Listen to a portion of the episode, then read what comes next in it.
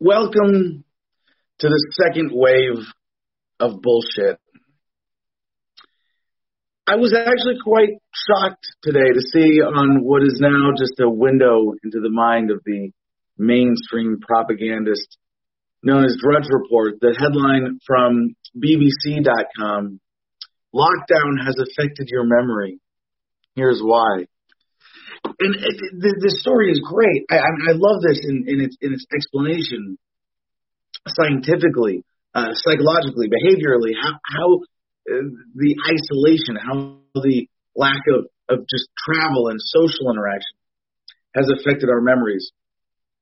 And one of the things they claim is that it's, it's a little early to see scientifically how it does this, but it's pretty clear that we have this uh, as a side effect. But is it, is it, would, it, would it really be considered a side effect if it were intentional? And whether or not it, it, maybe this is going to the next level of conspiracy theory to suggest that, oh yes, they're, they're doing it just like this to mess with your memory. But uh, at the University of, just one, one thing to cite from the story, at the University of California, Irvine, research is beginning on how the lockdown has affected people's memories. It's been reported that even some of those amazing people who usually remember events like buying a cinema ticket 20 years earlier because they have highly, highly superior autobiographical memory are finding they are forgetting things.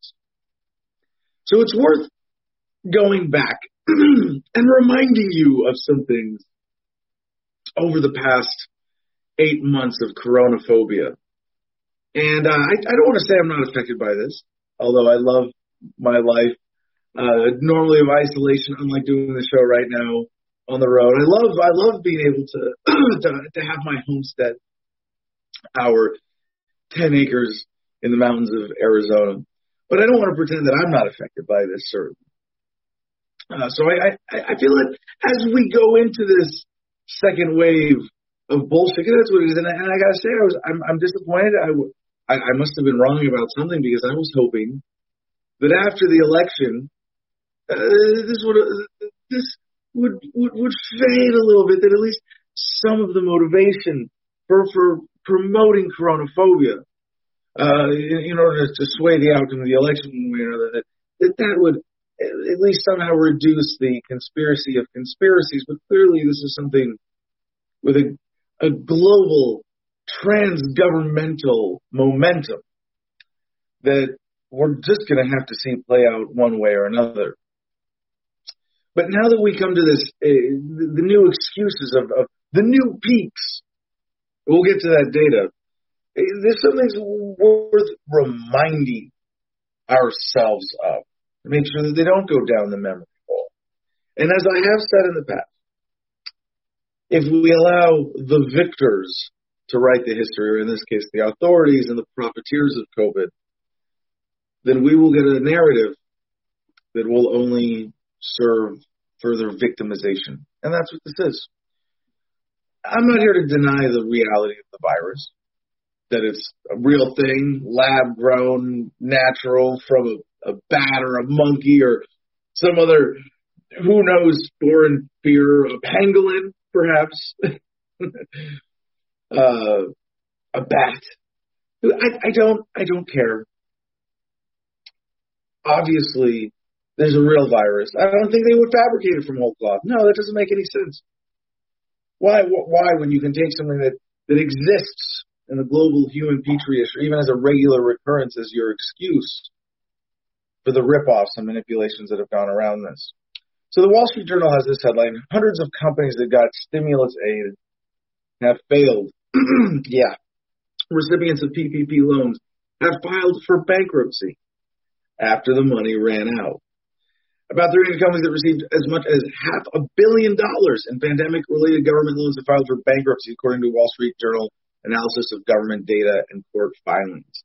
Many of the companies, which employ a total of about 23,400 workers, say the funds from the Paycheck Protection Program weren't enough to keep them going as the coronavirus and lack of additional stimulus payments weighed on their businesses. Now, this is really a small drop in the bucket because we knew that this was going to happen.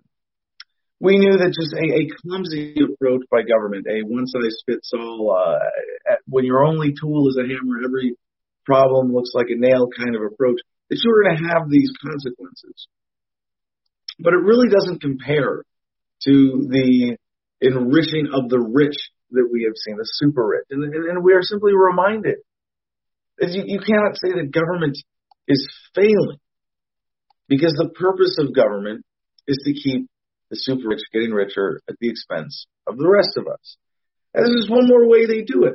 In this conspiracy of cons- conspiracies, we've seen Elon Musk's net worth keeps going up, Jeff Bezos keeps going up, uh, Bill Gates, all of these profiteers and, and, and they want you to look to think that it's oh they're not. There's all this money changing hands or rather coming into our concentrated few hands, and there's there's no manipulation around. There's no there couldn't possibly be anything dishonest around any of that. It's just it's just the way the flesh is. It's a problem with the market. We need more government, obviously. So what's the latest fear mongering out of the data? And I've, I've, I've stayed away from this. And I don't feel like I've been any less responsible in my journalistic duties by doing so to stay away from the fear porn of graphs and charts and data and statistics. But I have to deconstruct this one little piece that is being used to justify the second wave of shutdowns and lockdowns that didn't work. Wait, wait, they didn't work, so we have to do them again because things are getting worse. Wait, or they, we did these things, we did, we did these things to to mitigate the effects of the virus, and then the virus got worse. So those things that uh, either didn't work or made things worse or were uh, completely ineffective. Uh, we're going to do more of that, even though it comes at a great cost and has all of these other consequences. Sometimes just subtly saying, "Hey, you need to reframe this in, in, in order to see the truth. So this headline from Axios: COVID cases are peaking now in most of the country. Oh, really? Peak? Wait a second. But most of the country, not all the country, because this is just another way of looking at the data and saying, oh, look, we've gotten more tests out. We've gotten more cases because we've gotten more tests out. And so now they're at their peak. You can't just say it's going up. If something if something is just going up, at any point it's odds at its peak. But peaks suggests it's it, it's coming down, but that's not what they're saying. They're using this. Just, this is the, just one more manipulation of the data to, to, to scare people into compliance and, and to create this false picture because we don't have anything else. And, and so they, there's this new way. I, I mean, I I, I don't think I've seen anything like this. I think this is a truly unique phenomenon uh, of coronaphobia, this uh, this overwhelming propaganda by statistics. You look at you see CJ hovering over the map. Look at this. And and once when, when they throw these complex data sets at you, and these graphics and the maps and like oh it's interactive and look you can plan your travel. Is it going to be dangerous if you go see your family over Thanksgiving? And I, telling people not to. That's how scared you should be. One of the stories that we saw about this uh, yesterday was saying that uh, no, no, no, we need to we need to really lock down Thanksgiving this year and do it remotely so that we can all be healthy for next year and be alive. And I'm just Ah, yeah. The sooner we give up our freedoms, the sooner we'll get them back. Whoa, I, you just, I, it, it really shouldn't be that hard to read between the lines at this point. And I don't know how much people are really going along with it.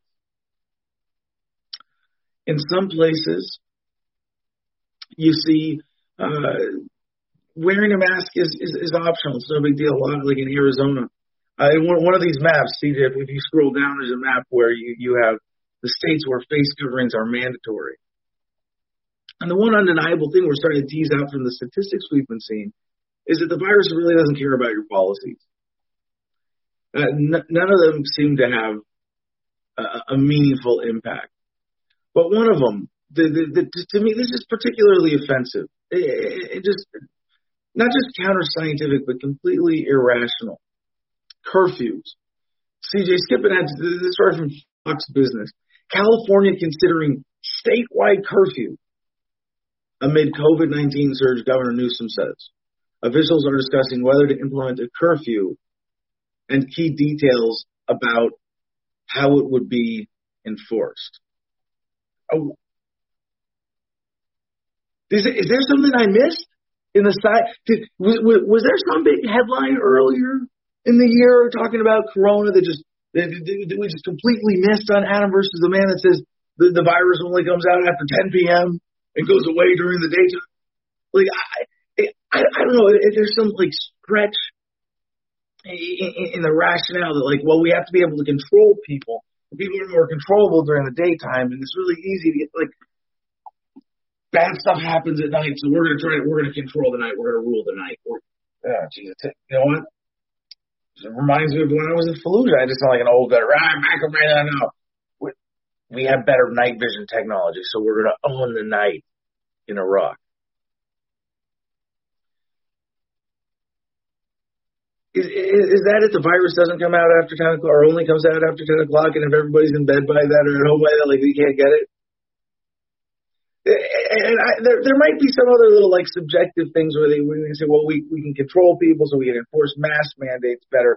And, you know, we don't want people going out and being drunk and irresponsible. If they're out after 10, they're going to be drunk and they're going to be high and they're going to be less likely to follow mask mandates. Uh, you could just as easily say, that if you if you like New York is New York already did this. We we've covered this. This isn't new. I mean, that's part of my point. I, is it is it getting old already? Like, we restarted Adam versus the man along with President Trump's national uh, emergency declaration and his daily press briefings on coronavirus to give this counter narrative. And we're still doing this. By the way, can, any, can anybody claim to be uh, a Trump supporter uh, and, and, and, and a uh, sort of mandate denier at this point. Yeah, Trump is Trump's got his hands all over this. If he's in his lame duck session now, you see what's he really all about? Considering bombing Iran. Yes, we're going to get to that story today, of course, as well. But this second wave that's happening is like, whoa, whoa, whoa we got to be afraid now. Is your are you just Let's remember how we started the show today. Do you remember? Remember? Remember? It was a story about about how lockdown might be affecting your memory. And maybe not you. Maybe maybe not you, dear, dear viewer of, of Adam versus the Man. Maybe you have taken our message to heart of seeing this for what it is, of responding rationally not falling for the fear mongering, not forgetting the fundamental nature of government and all this, not forgetting why they're doing this, not forgetting the impact of all of this. Remembering to ask who benefits, who profits. And a lot of this, and a lot of, a lot of people are, are, are really tempted to go uh, a little too far, so to speak, in the conspiracy theory here. Is there was it was it grown in a lab? Is there a single global plan to get everybody to have this massive ripoff? I mean, again, step back and, and just don't forget that what we have seen over the past year represents uh, possibly and, and certainly numerically the greatest single event of, of, of a concentration of wealth and power into the hands of the few at the expense of everyone else. They can't hide that. Now, in uh, California, they said daily COVID 19 cases have doubled over the last 10 days, forcing the governor's office to pull an emergency brake, Newsom said at a press conference detailing the state's response. A total of 41 of California's 58 counties are now classified as purple, the tier of COVID 19 related spread requiring the strictest lockdown guidelines. Just 13 counties were classified purple last week. Now, just because I never hear about this in the analysis, I know that this is, you know, uh, just further proof that uh, 86.75309% of all statistics are made up bullshit intended to manipulate you. the idea of a curfew. Uh, we're assessing that as well. Oh well, that that's really reassuring, Mr. Newsom. Thank you so much. He said, as he said, quote, before you jump in terms of your mindset of whether that's a good idea or a bad idea, we are assessing that as well. Oh well, if the government assesses it and decides it's for my own good, well then I, I, I must I must agree with them, right? No, absolutely not. From the Wall Street Journal, I, I got to say there's there's a very encouraging headline. As COVID-19 surges, Florida seeks to no statewide restriction. Governor DeSantis vows state will never again issue lockdown prevents local officials from enforcing mandates. So this is, I, I mean, hey, Florida man, I'm actually really encouraged by this, and I've said this from the beginning that the, the, the greatest source of hope is that we are going to be able to compare and contrast, but only if we remember, only if we are paying attention, and it shouldn't be that hard. Uh, you know, Brad Brown is in our producers club right now. This year has been the longest decade of my life. Isn't that a little cliche, sir? Aren't all we have to do is remember back eight months, and I know it's been a hard year. I know it's been a hard year. But again, if we write the history, if we the people write the history of this thing, if we remember, then we're going to be able to come out of this with positive momentum, to see past the fear. Another one of these headlines, radio.com, uh, WWJ950. W uh, WJ WWJ News Radio 950. Inmates being paid two dollars an hour to help El Paso morgue after area overwhelmed by COVID deaths. Now, there's a lot of subjective in this headline, and I, re- I read this entire story. And the crazy thing is, there's there's, no substantiation of of what overwhelmed by COVID deaths means. Is there a number? Is there is there like how many? Now, I, I don't want. I don't want to be. I don't want to be a denier. But I know. I know. I mean, as much as I know about, as much as I can know anything with with with certainty, that these numbers are being exaggerated. That this is being sensationalized, and, and, and not even in any, you know, a, extreme out there way that I that I can point to uh, except in the effects. Because this could all be, again, conspiracy of conspiracies. It's not just that uh, there, there are people specifically plotting to do this and that, but that, hey, the media always conspires to sensationalize things. That, that television, news, radio, internet, uh, editorial teams. Well, can we call it? Can we can we punch up that headline a little bit?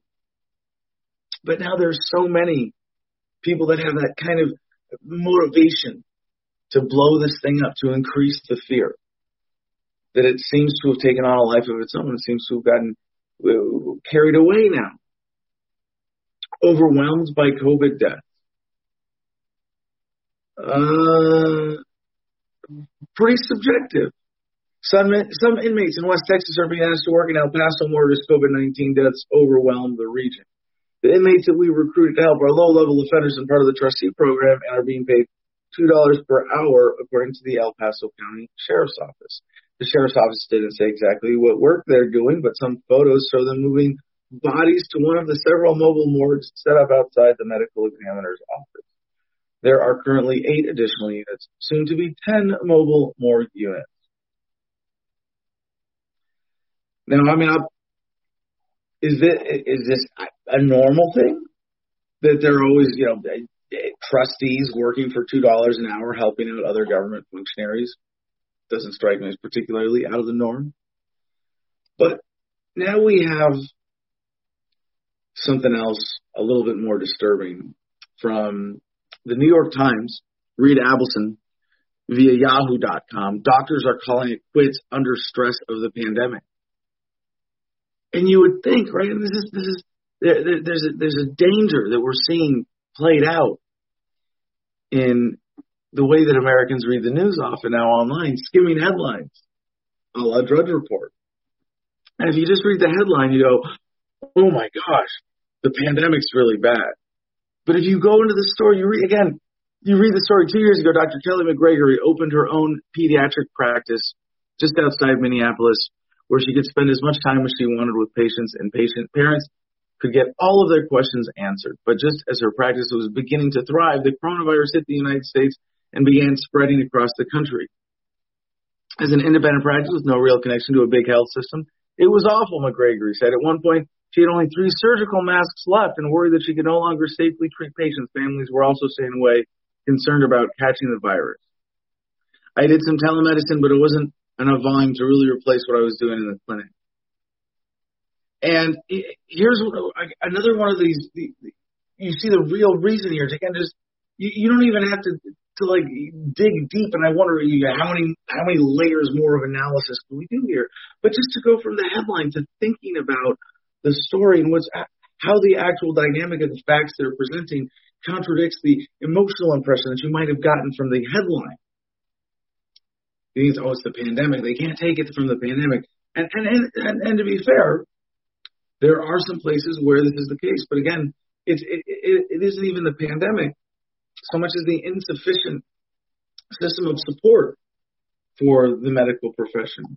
And so, yes, there there's some who have, have uh, quit because they're dealing with corona cases, at least uh, allegedly. Although, again, given how much I've seen this lied about, I have a hard time believing that that's even significant when they're talking about this as a problem.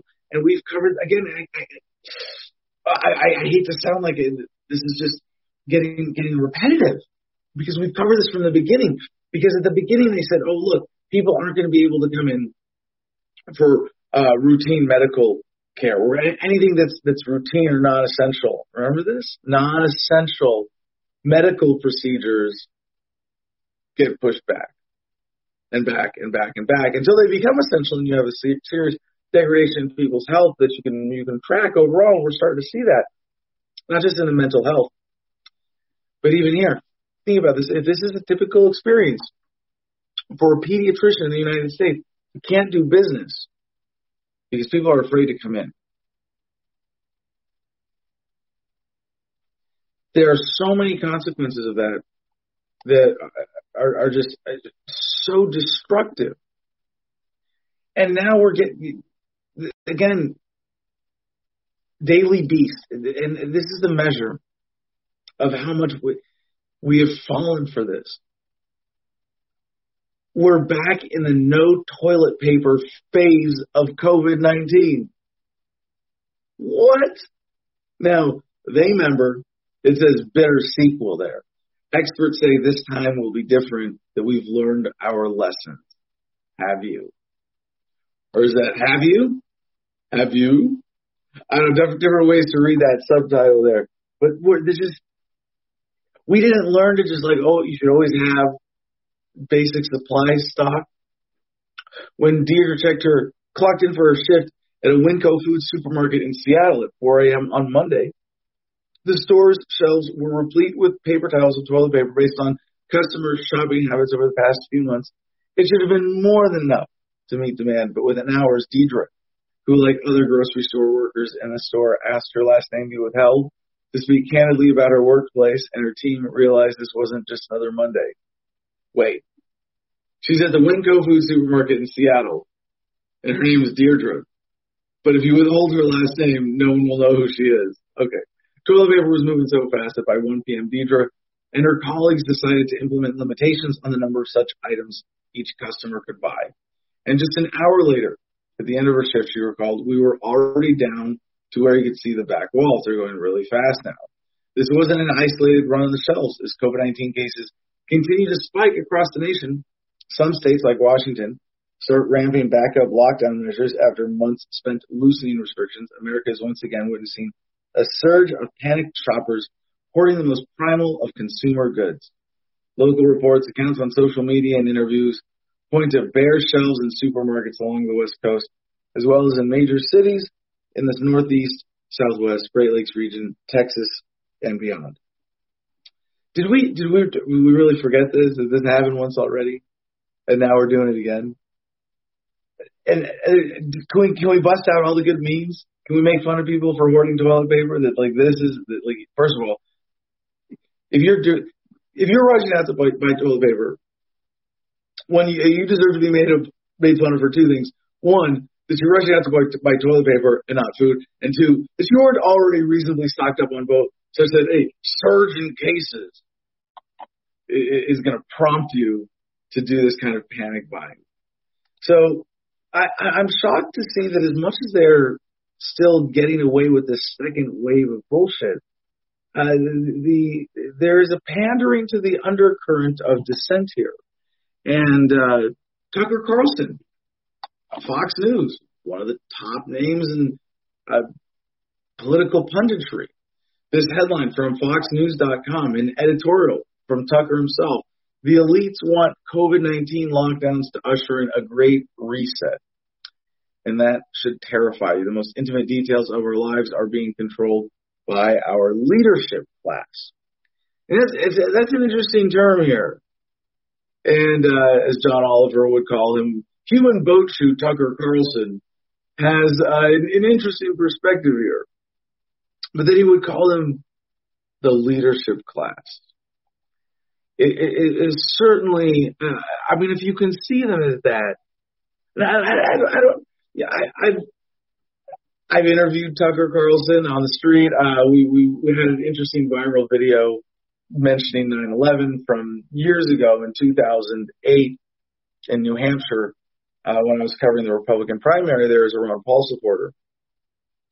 But now he's saying he's calling them the leadership class, which makes me wonder if that's a kind of controlled opposition, right? You can question them as long as you recognize that they are good and necessary and that they lead us and can lead us out of this.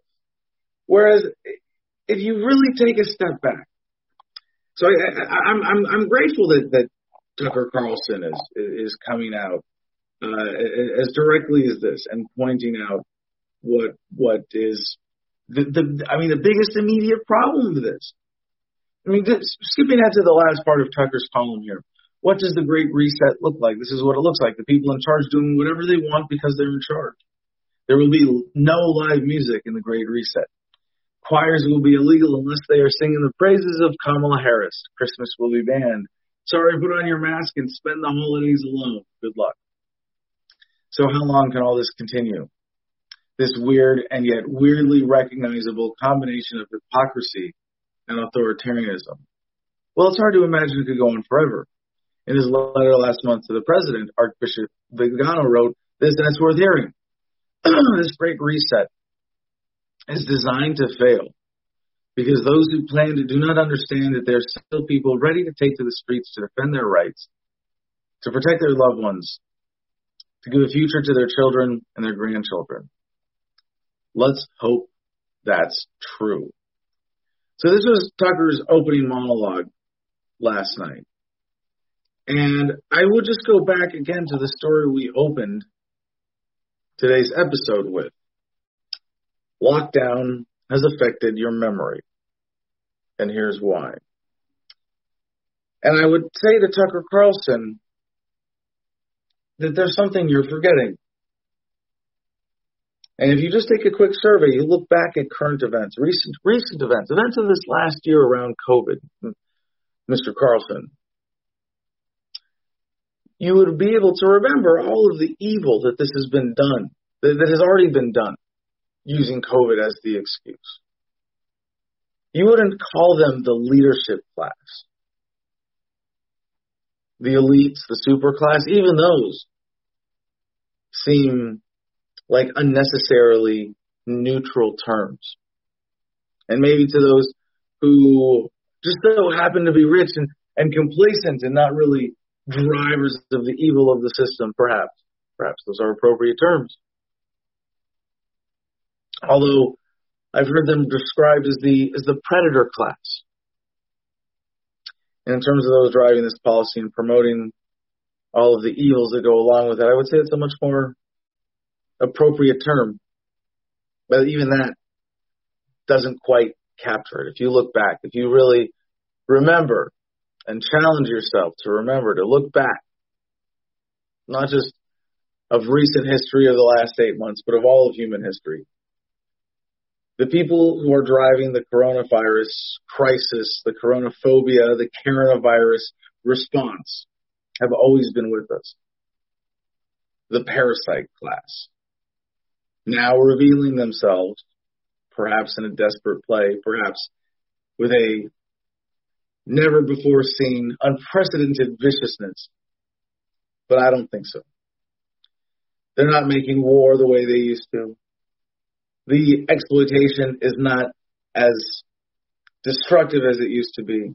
And if you keep in mind, if you truly remember these things, which I would like you to keep in mind for historical perspective, the only way to describe this is in the second wave of coronavirus bullshit the parasite class is revealing its true nature. And today is Tuesday, November 17th. Congratulations, we made it. We are two weeks out from the worst election of your lifetimes and still don't know where this one is going. Now, it looks pretty good, like the, uh, looks pretty good. Say good. That sounds like I'm biased.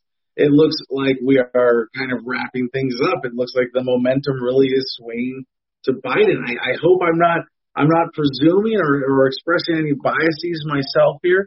As we figured out on the show yesterday, as a libertarian, we would rather see it go back to Trump, just for shaking people's confidence in the system. The the the uh, the last thing that we would want is to have the government conduct a smooth transition of authority, transition of power, and be able to say, look, the system works. Uh, Trump was just an anomaly, and and everything is okay, and we we we we can respond to the will of the people. So we got a great show stacked up for you today. We got a little political block. We're going to catch up on some foreign policy today, uh, without getting there's uh, the, there's not that much election news, but it's kind of a relief. It's kind of a relief. Again, it feels like the momentum is going away. But Robert Proxel uh, Jr. I hope that's how you say it. Pro, Proxal Proxel Jr. joins us today at the top of the hour. Uh, and there, he he's going to be sharing a really interesting legal story with us, entangling with the law around the drug war. Currently, uh, let's see, he's facing.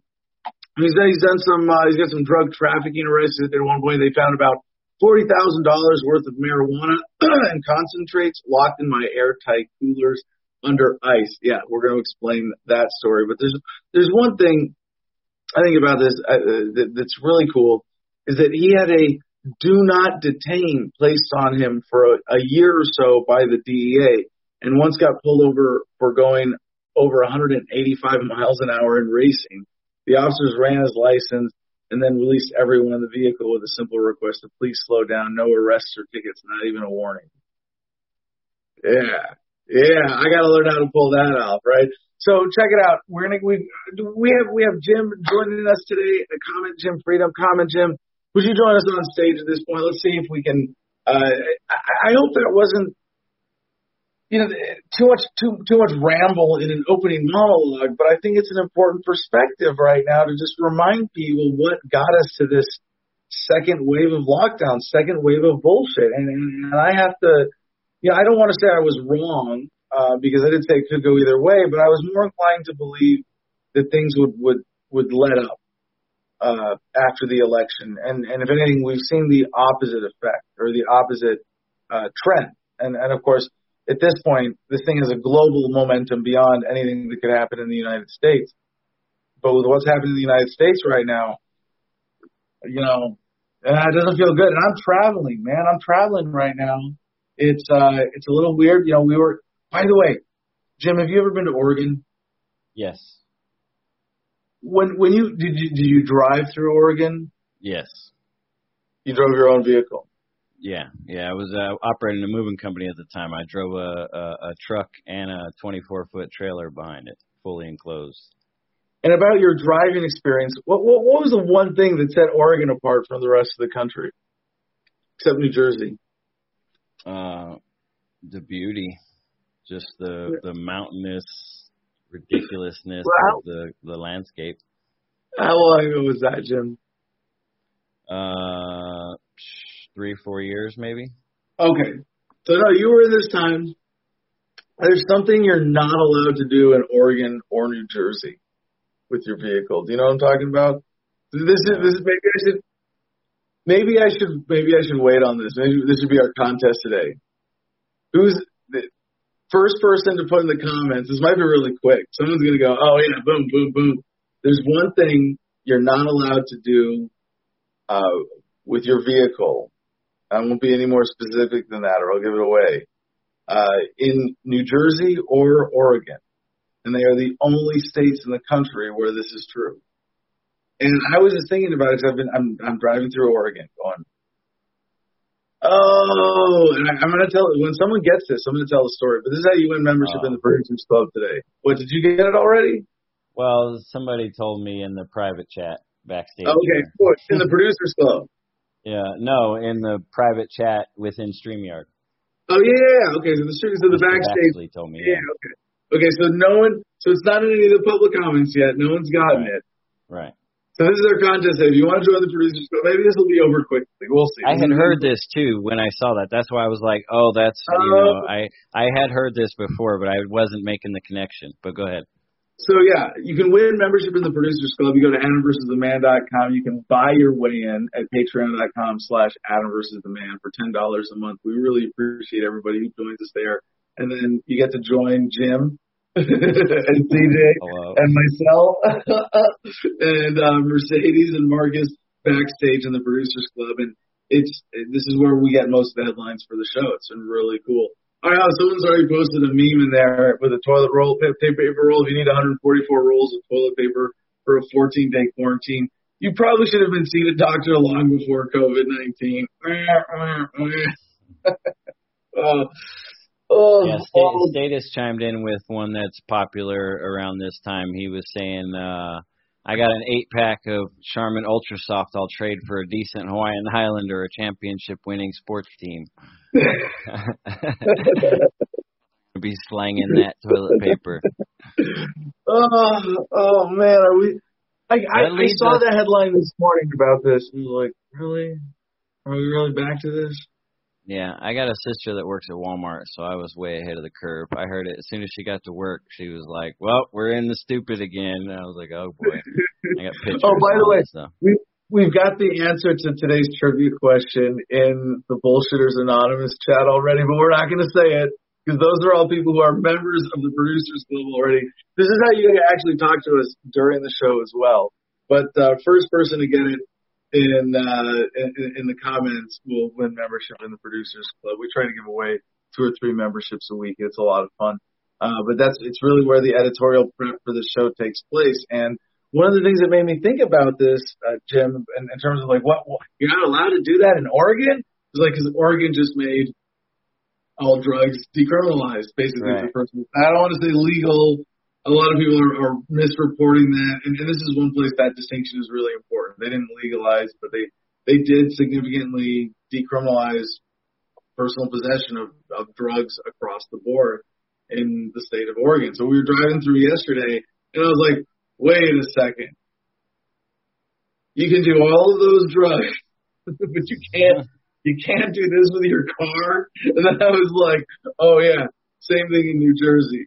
Not, but you would think by now, like they, if they can figure out the drugs thing, they would have figured out this this car thing.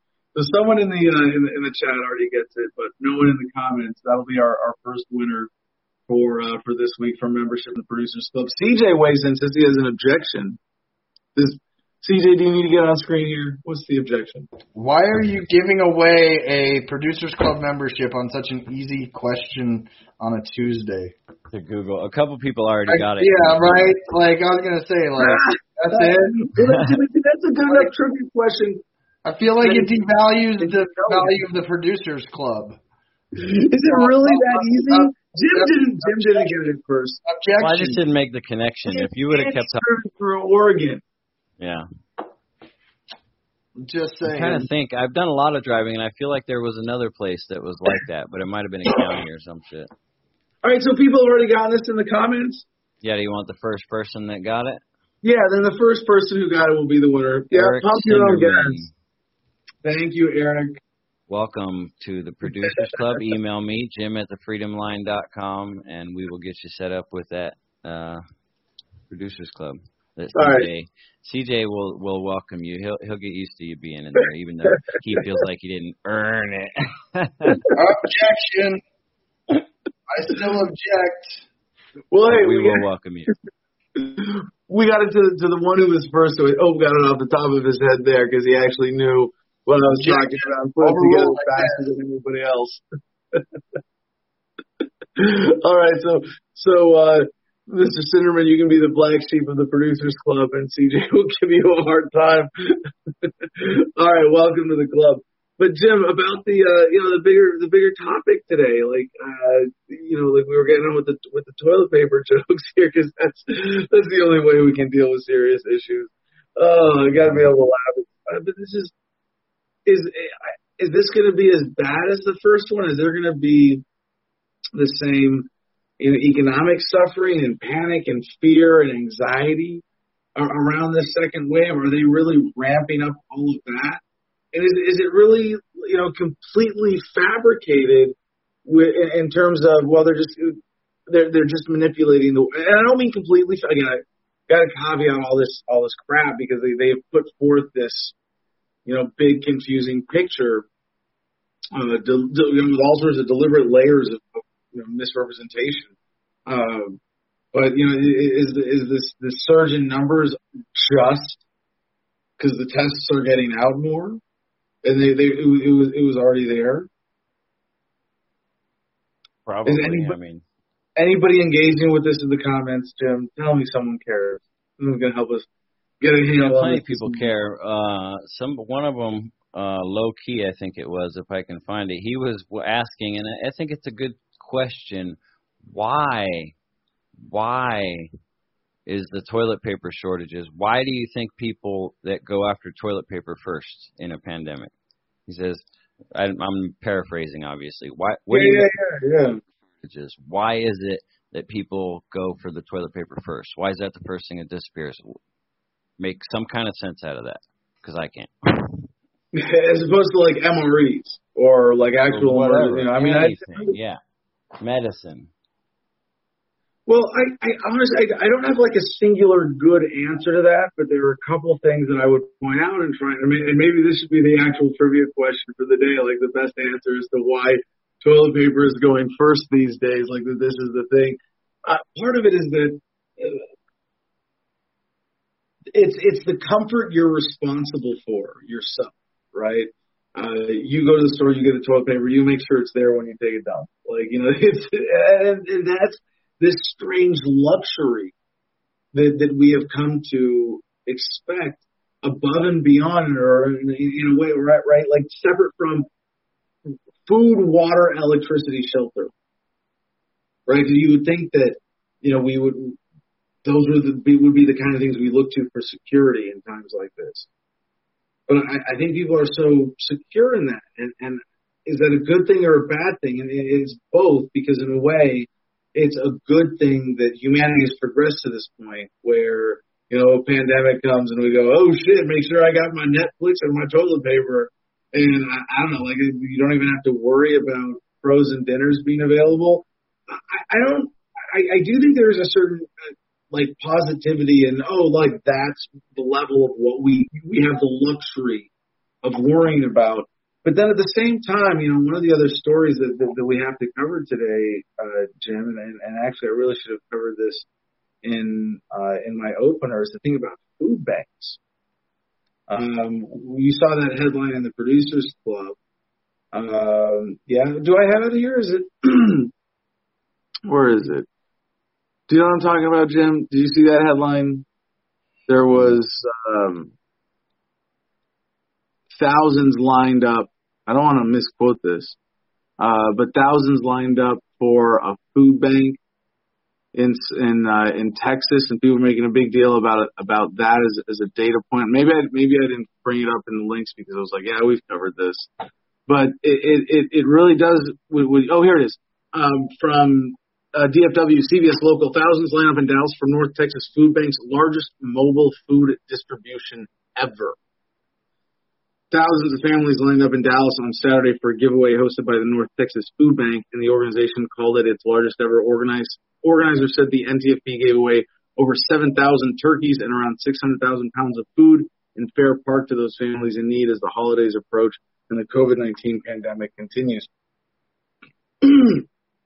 you know, I think about that joke we used to tell right back back before we had food lines in the United States, where there's two old women in Soviet Russia standing in line at a food bank, and they they say, "Can you believe it? In the United States, the government doesn't even bake bread for its people." Well, now the government is baking bread for the people, and we are lined up for it instead of being able to, you know, feed ourselves properly. So was this two days in a row in a hotel? There's like construction going on over our heads. Oh wow! I didn't we're on, know where you were. we're on the t- we're on the top floor of a hotel, and now there's someone stomping around on the. Is that baby? Is that the roof? Is someone yeah. walking on the roof? did you did you ask to be on the top floor so that there would be nobody above you? yeah, right. No, you didn't. I, I was just curious. Thought of that and you still end up with somebody above you. That's great. Oh, oh. The Rona. I, that, that sounds like construction on the roof, doesn't it? This is this is all right. George Philbrook uh, on Facebook asks Adam Kokesh, "How much do you want to come talk in my town?" Where's your town? Where's you your town? That was going to be my question. Yeah. Oops. Well, I, I just I, I was just catching up on email yesterday I got invited uh, to be a speaker at the Wisconsin Libertarian State Convention this next year in April. So looking forward to that, getting the details and getting into promoting that soon here. Are you, babe, are you gonna go find out what that is? Is it you gotta, you gotta, you don't have to like. is it bothering you now? He's in Warrensburg, Missouri. It's 50 miles east of KC, Kansas City. All right, we'll make it happen. Email me, Adam at the Freedom Line. But hey, uh, Jim, is it, aside from the toilet paper question, I mean, anybody else weighing in on? I, I'm well, yeah. Low key actually brought up what I was gonna say. If you're talking about survival, if you're literally at a point where you think, "Oh man, things could get bad and I could be stuck in my house for a while," toilet paper would be one of the things that's lower on the list because you could I mean if the shit really hits the fan so to speak then you can just use hand towels and wash them you know what I mean? And that would be more cost effective and you could use your money for more intelligent survival equipment you know if that makes any sense. That's what low key said yeah. I can use a rag and wash it and use it again so soap would be cheaper you know? Uh, uh, so I like where you were trying to go with that, giving them the benefit of the doubt, but I don't know. George kind of agreed with you. He said, I think people are secure enough in survival, but wiping your ass is a luxury most people don't want to give up. And he yeah. correction, at least they think they are secure enough in survival. Exactly, exactly, because they don't realize, oh, hey, you might be the one in in line at the food bank next uh, in order to get your Thanksgiving dinner. Uh, and Philip says not if the power grid goes down because there's no water. Uh, you could well, you, you could find a way, but that, you know. but that's what I was getting at next. I mean, like for me, like living off grid or traveling, you know, like I don't have to worry about it the same way. But I would think like if toilet paper ran out where I'm at, I mean, we got paper towels, we got Kleenex, we got you know twigs and sticks and leaves and grass. Damn hand and then wash it really, really good. no, no, you don't have you don't have to go to that. But no, it's a little balance. It's not like it's totally out there. Like if people were buying like if we were rush, rushing to buy up fidget spinners, like, oh my god, if there's a lockdown and I don't have something to spin, and when I'm getting fidgety, oh, shit's gonna be really bad here. I'd be like, oh my god, have we really come that far? That's that's nice. I'm glad. I'm glad that you're you think that's what you have to worry about. But like I would, I, like this thing about the water, like that. Maybe that's what makes this a unique phenomenon is that we are so on grid with sort of everything else. I mean, eh, when you live in a big city and you can get food delivered from, uh, you know, a driver delivery app, and, and pretty soon by drone, right? It's going to just drop out of the sky. You're basically on grid for food, water, power, entertainment, and shelter. If you're already if you've already got your shelter covered if you're in some you know government housing unit that's got an eviction moratorium on it at least for now right? But you're not on grid for toilet paper. They haven't figured out except i guess amazon prime automated refill delivery by drone coming soon to a neighborhood near you will take care of that problem too. You know what are we going to be panic buying when when uh, toilet paper is is that easily available? Who knows? But no, this this bigger like I, we've been watching this uh, really since the election creep up the the, the, the second wave, and you know just now getting to cover it, and, and I hope that uh, some of our viewers will comment on that, and perhaps the best answer to why toilet paper, what why this commodity in this day and age in this society is this the thing that people are panic buying If you have a better answer to that than anything we've we've mentioned so far, who knows? Maybe we'll give another membership away in the producers club. I just thought it was a funny juxtaposition that in Oregon you can do any drugs you want and not get in trouble, but you can't pump your own gas. Yeah. Maybe those kind of go together. It's similar to the it's similar to the meme that has been going around that says, uh, "So in Oregon now, cocaine is legal, but straws aren't." That must be frustrating. yeah, yeah, we noticed that in, in California. It's like you can't do plastic straws anymore. It's all, it's all paper straws. I, I mean, I, I don't particularly care. anyway, let's get through this foreign policy block before we go to really quick before you get to the foreign policy. I just want to go on record as saying I did say in the beginning that this wasn't going away. They spent way too much money. Corporations like Taco Bell spent money on actual printed signs with COVID written all over them. I knew this wasn't going away. It's ramping up. Well, did did you say it was going to ramp up, or just that it would have momentum? Because I was with you there. Like I'm, I'm not. I don't think this has more momentum. I think with the vaccine coming, it actually has less. But I am shocked with the uptick. I hope it's. Oh shit, we better take advantage of this while we still can before the that vaccine gets out. Because there's not again, I don't think there's a singular you know conspiracy that really gets to control everything that could sort of stop a vaccine from coming out if it was the natural product of our current pharmaceutical system. natural. we will see. Okay, let's do some news. All right, oh, well, we got to finish our promos. Don't forget cigarfederation.com Promo code Adam10 ADAM10 all caps gets you 10% off. Thank you for supporting the show that way. That way, and we're going to make them debate.com. We had a really fun first debate. Haven't had a second one yet. Are you going to be the one to make it happen? Might not be that hard. There's a really cool platform, and our debate manager, Mercedes Dan can help you out with that. So please check out makethemdebate.com. Find my profile there. From popularmechanics.com, satellite images suggest North Korea is training kamikaze dolphins. Yeah. Yeah. Mysterious floating vents in North Korea resemble those used to house training dolphins. Many uh, navies around the world train marine mammals for a variety of underwater tasks. If true, North Korea is probably training dolphins to sabotage U.S. and South Korean warships. Satellite images of a river in North Korea suggest the Northeast Asian country is keeping a population of dolphins likely for military purposes.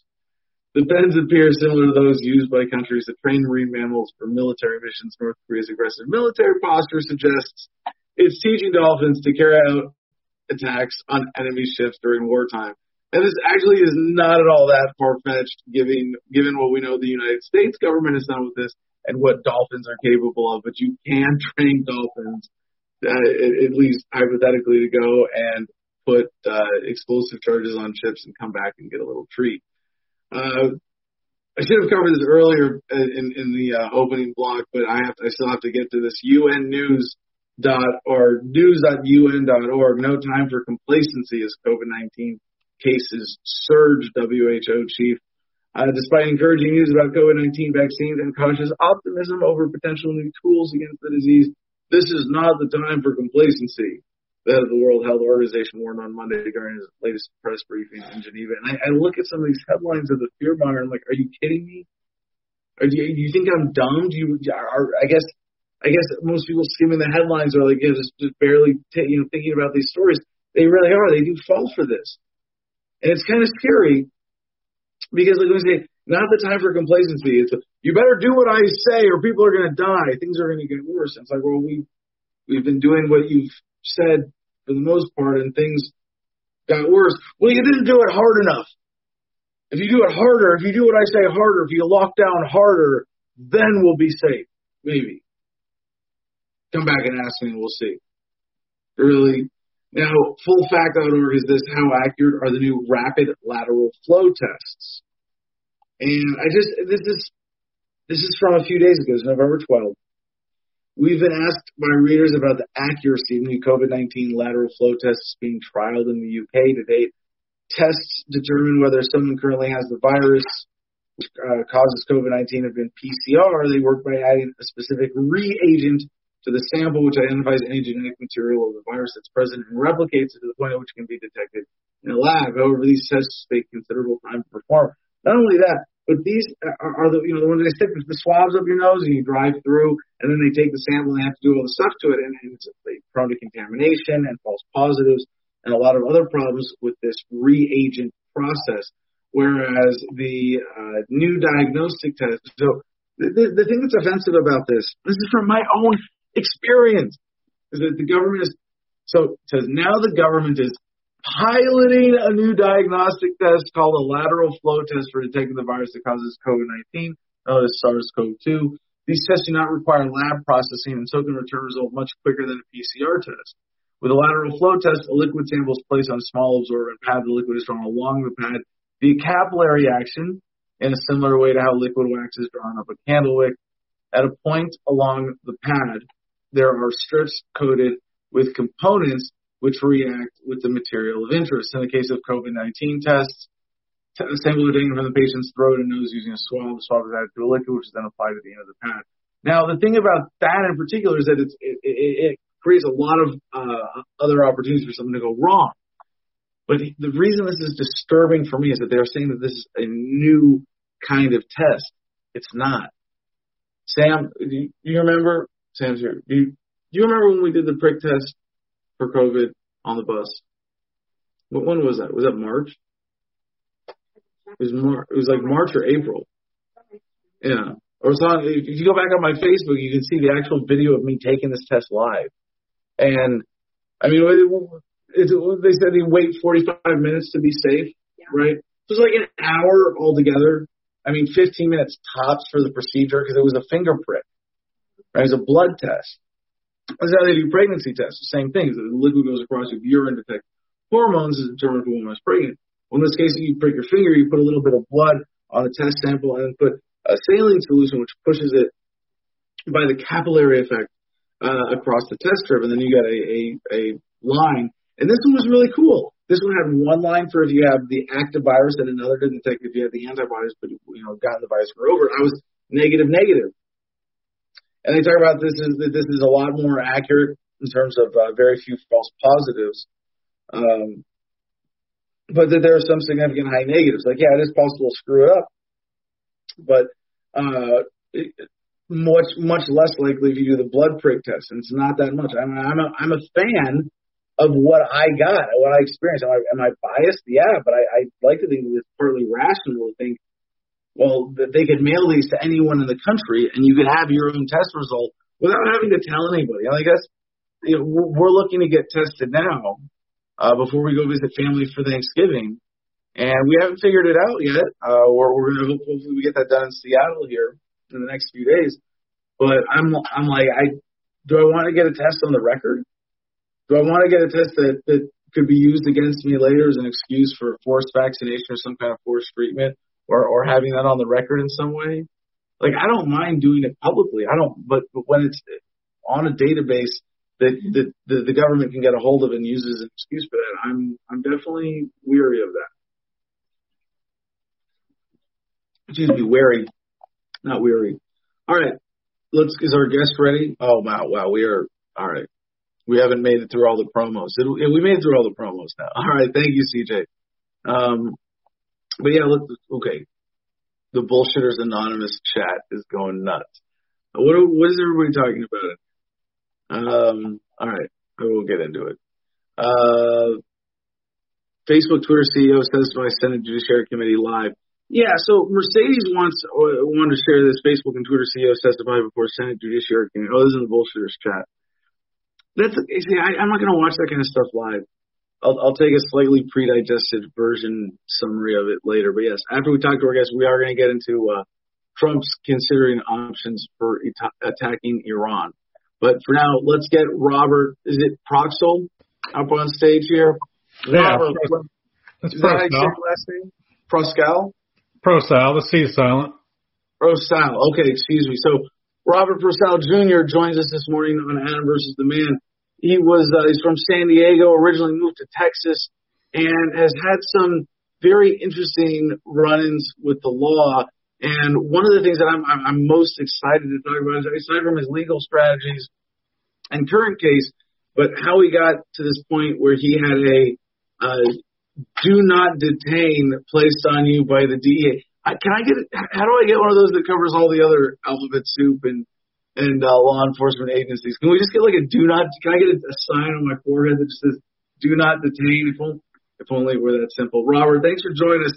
Uh, but before we get into to any of these legal misadventures, what, what else do we know about your your uh, your your personal background? The got you from uh, San Diego to, to Texas and to this point where you've been standing up to the law in all these uh, really creative ways.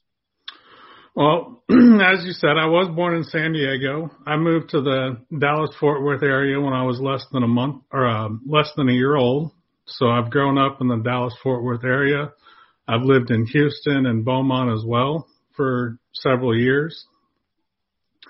Um, I have had a few different run-ins with the law. Um, as early as 1999, um, me and a friend were driving home from a camping trip, and he had when we got pulled over, he advised the officer that we had been smoking and that I had passed him the joint. So therefore, they decided to charge me with a delivery charge of less than a quarter of an ounce. Uh, that's the only misdemeanor delivery charge you can receive. Well, so Uh, your friend went- ratted you out at a, tra- at a traffic stop for no reason? Yeah, he was on parole, so he didn't want to have to deal with his parole officer.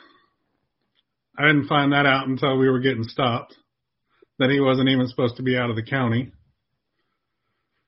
Um, and th- during that court case, when I was in court and presenting evidence, the judge denied me of allowing me to present the Constitution. And when I referred to the Bill of Rights as part of my defense, he's told me I would be held in contempt of court if I continued.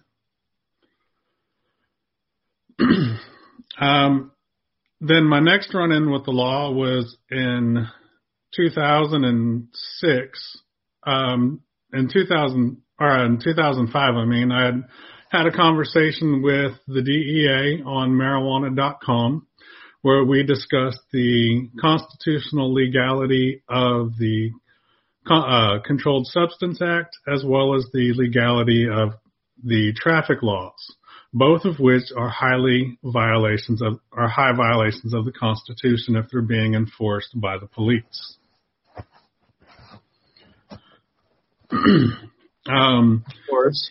as I discussed this with the DEA, um, the result of this conversation was me going out and buying a Hayabusa, which at the time was the world's fastest production motor, motorcycle, top speed of 238 miles an hour.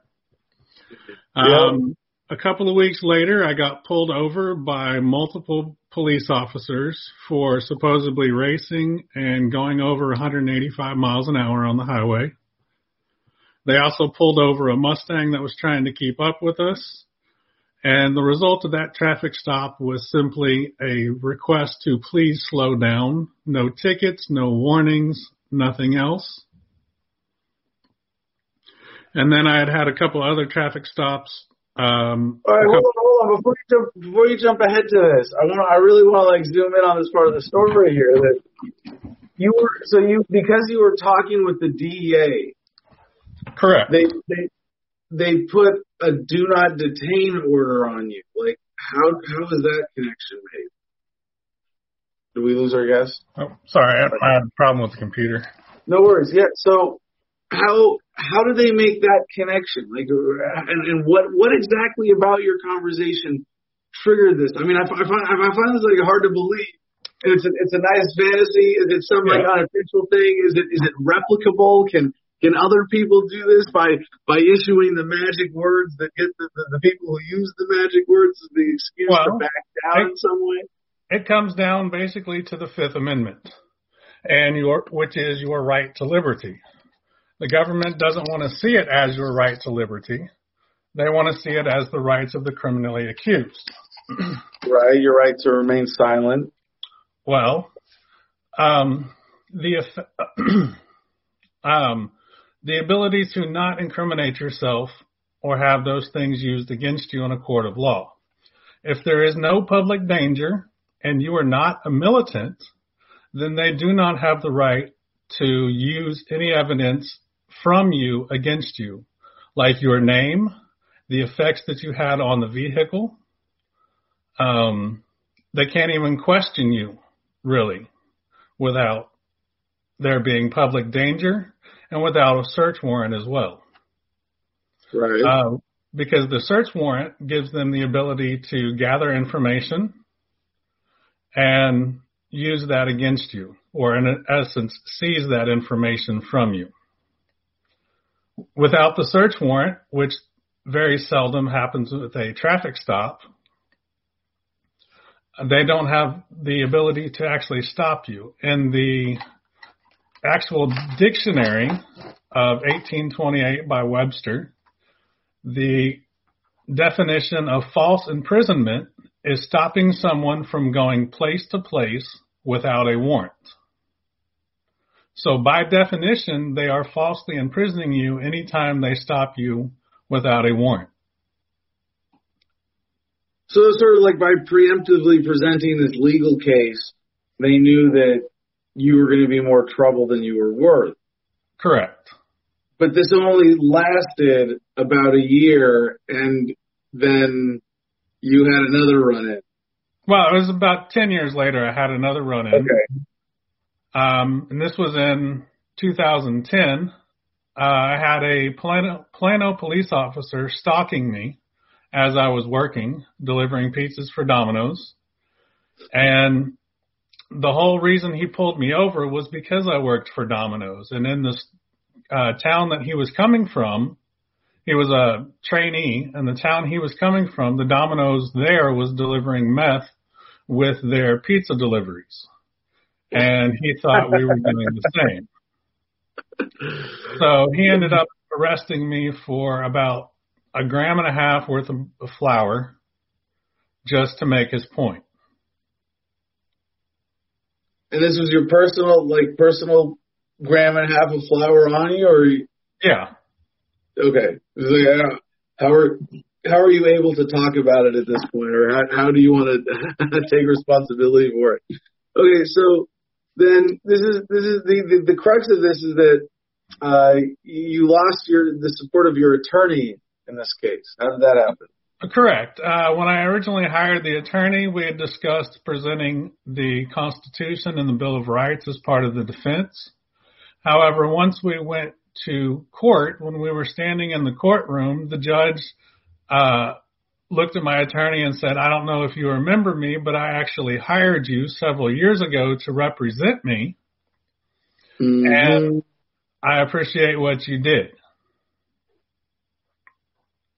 Um, so my attorney then basically looks at me and says, well, I don't want to uh, make myself look bad. Well, hold on a second. Oh, Just, just to go back to this, the, your attorney, the private attorney, was defending the judge in a in a criminal case. Uh, I don't, uh, I was, uh, I believe it was a prior family matter. Um, I don't know exactly what the judge's prior case was that uh, he had my attorney for. They didn't go into depth of that. Hmm. He just mentioned that he had. That, that would be private in their case. Yeah. He had just brought up the fact that he had used him as his attorney and that he had thought highly of him.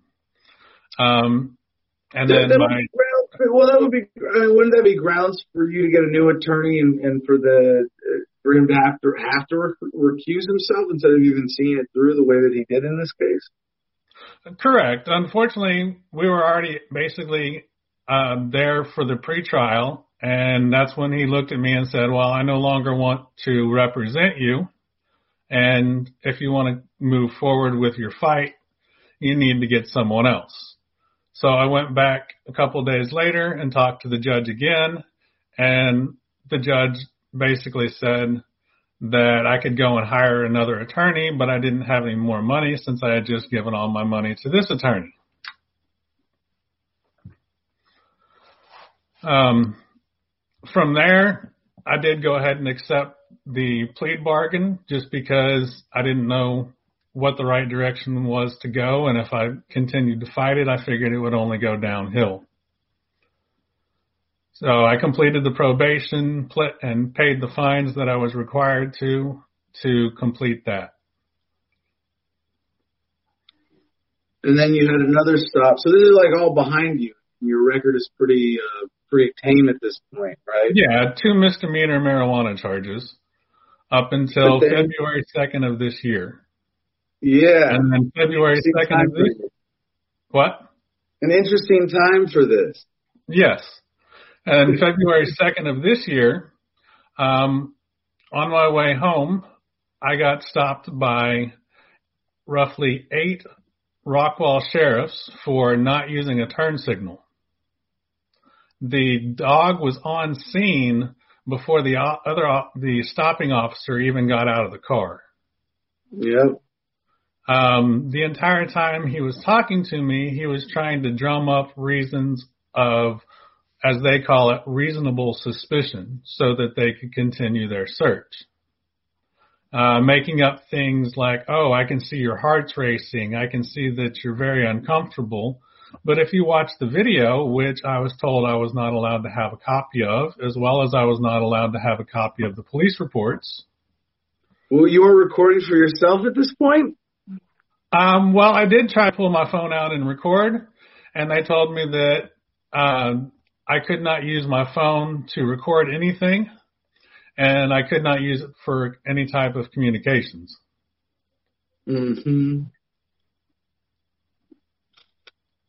I don't know, man. I, I I've I've been there before. Uh, I, actually, fun little update on on my case. I got an email this morning from my attorney in my illegal detention case in New Orleans for a state trooper uh, who came after me and uh, arrested me for not presenting state identification while filming and just so happened to be able to, in the course of that, take the camera out of my hand. So I understand that if they if they say they don't want to be filmed and you're going to get arrested otherwise, it's it's, it's rare that you can really get around that. Uh, yes. But it, it, that must have been a pretty stressful traffic stop. Um, it was. Um, however, I've kind of had a sense that it's been coming for a while. Um, I've kind of actually had dreams about this since I was a child. Um, all the way back as young as I can remember, I've had dreams about things that happened throughout my life. Well, this, uh, is February, this, is, hold on, this is February of this year, so well, this is still pending legally, right? Correct. We go to trial on December 7th in Rockwall County Court uh, 382 on the fourth floor in Rockwall, Texas, which is just east of Dallas. So, with with how so you're this this case you're not at, at, at the same liberty to discuss, are you? Or are you playing the like owning this and, and being able to just talk about it openly and saying no, we're we're really going or the, the constitutional defense on this one? Uh, we are taking the full constitutional defense on this. Um, I can discuss many things with you. Um, some of the details I may not be at liberty to discuss, but I can talk to you about uh, things, in, especially in general, with the Constitution and the way that the law is actually written. Okay, so you're uh, you're pretty happy with your attorney this time. Tell us about him and the uh, the strategy that you've taken on. Uh, my attorney is Hans Massar. Um, he is actually um, from um, overseas where everything is legal. So he does, he supports my cause. Uh, the conversations we have, he actually does research on and tries to obtain additional information instead of just saying, oh yeah, I think that's a good idea. He actually does research into it to pull up more information. Uh, one of the things in Texas that most people don't know about is in the Texas Constitution, Article 1, the Bill of Rights, Section 2, states inherent political power and Republican form of government. All political power is inherent in the people, and all free governments are founded in their authority and instituted for their benefit. Uh, the faith of the people of Texas stand pledged to the preservation of a Republican form of government and subject to this limitation only. They have at all times the inherent or inalienable, at all times the inalienable right to alter, reform, or abolish their government in such manner as they may think expedient. what this means is that the government has no political power. They cannot bring charges against the people. This was never given to them. It is reserved for the people only. So any case in which the state has brought charges against another person would be a direct violation of this right unless they are told to do so by a member of the people. Well, Robert, I mean, you can say they don't have the authority to do it, and they do it anyway, and they they have the momentum of the political weight behind them and the institutions of law enforcement. They're going to get away with it, uh, as they have in all of these cases with you and with everybody else, as is the norm in the drug war. So when when you're fighting it this way, it, it, it raises kind of a you know, is an ought argument, right? Like, well, this is the way it ought to be, but this is the way it is. And I'm never, I, man, when I go into these, these offices and, and I hear, you know, you know, confronting bureaucrats, whether it's a, uh, you know, DA or a probation officer and they go, well, that's the way it is, you know, or it is what it is. I mean, it drives me nuts to say, well, that doesn't mean it has to always be that way. In your case is certainly showing that. But do you do you hope that there's some bigger lesson that your case is going to? Uh, I mean, if, if you're if you're able to win on the on these grounds or win some kind of unique victory, that it would be uh, something others could replicate in legal strategy. Yes, it's very replicable. Um, actually, Section 29 of the Texas Bill of Rights uh, states that anything or to guard against transgression of the high powers herein delegated, we declare everything in the Bill of Rights is expected out of the general powers of the government and shall forever remain inviolate, and all laws contrary thereto or to the following provisions shall be void.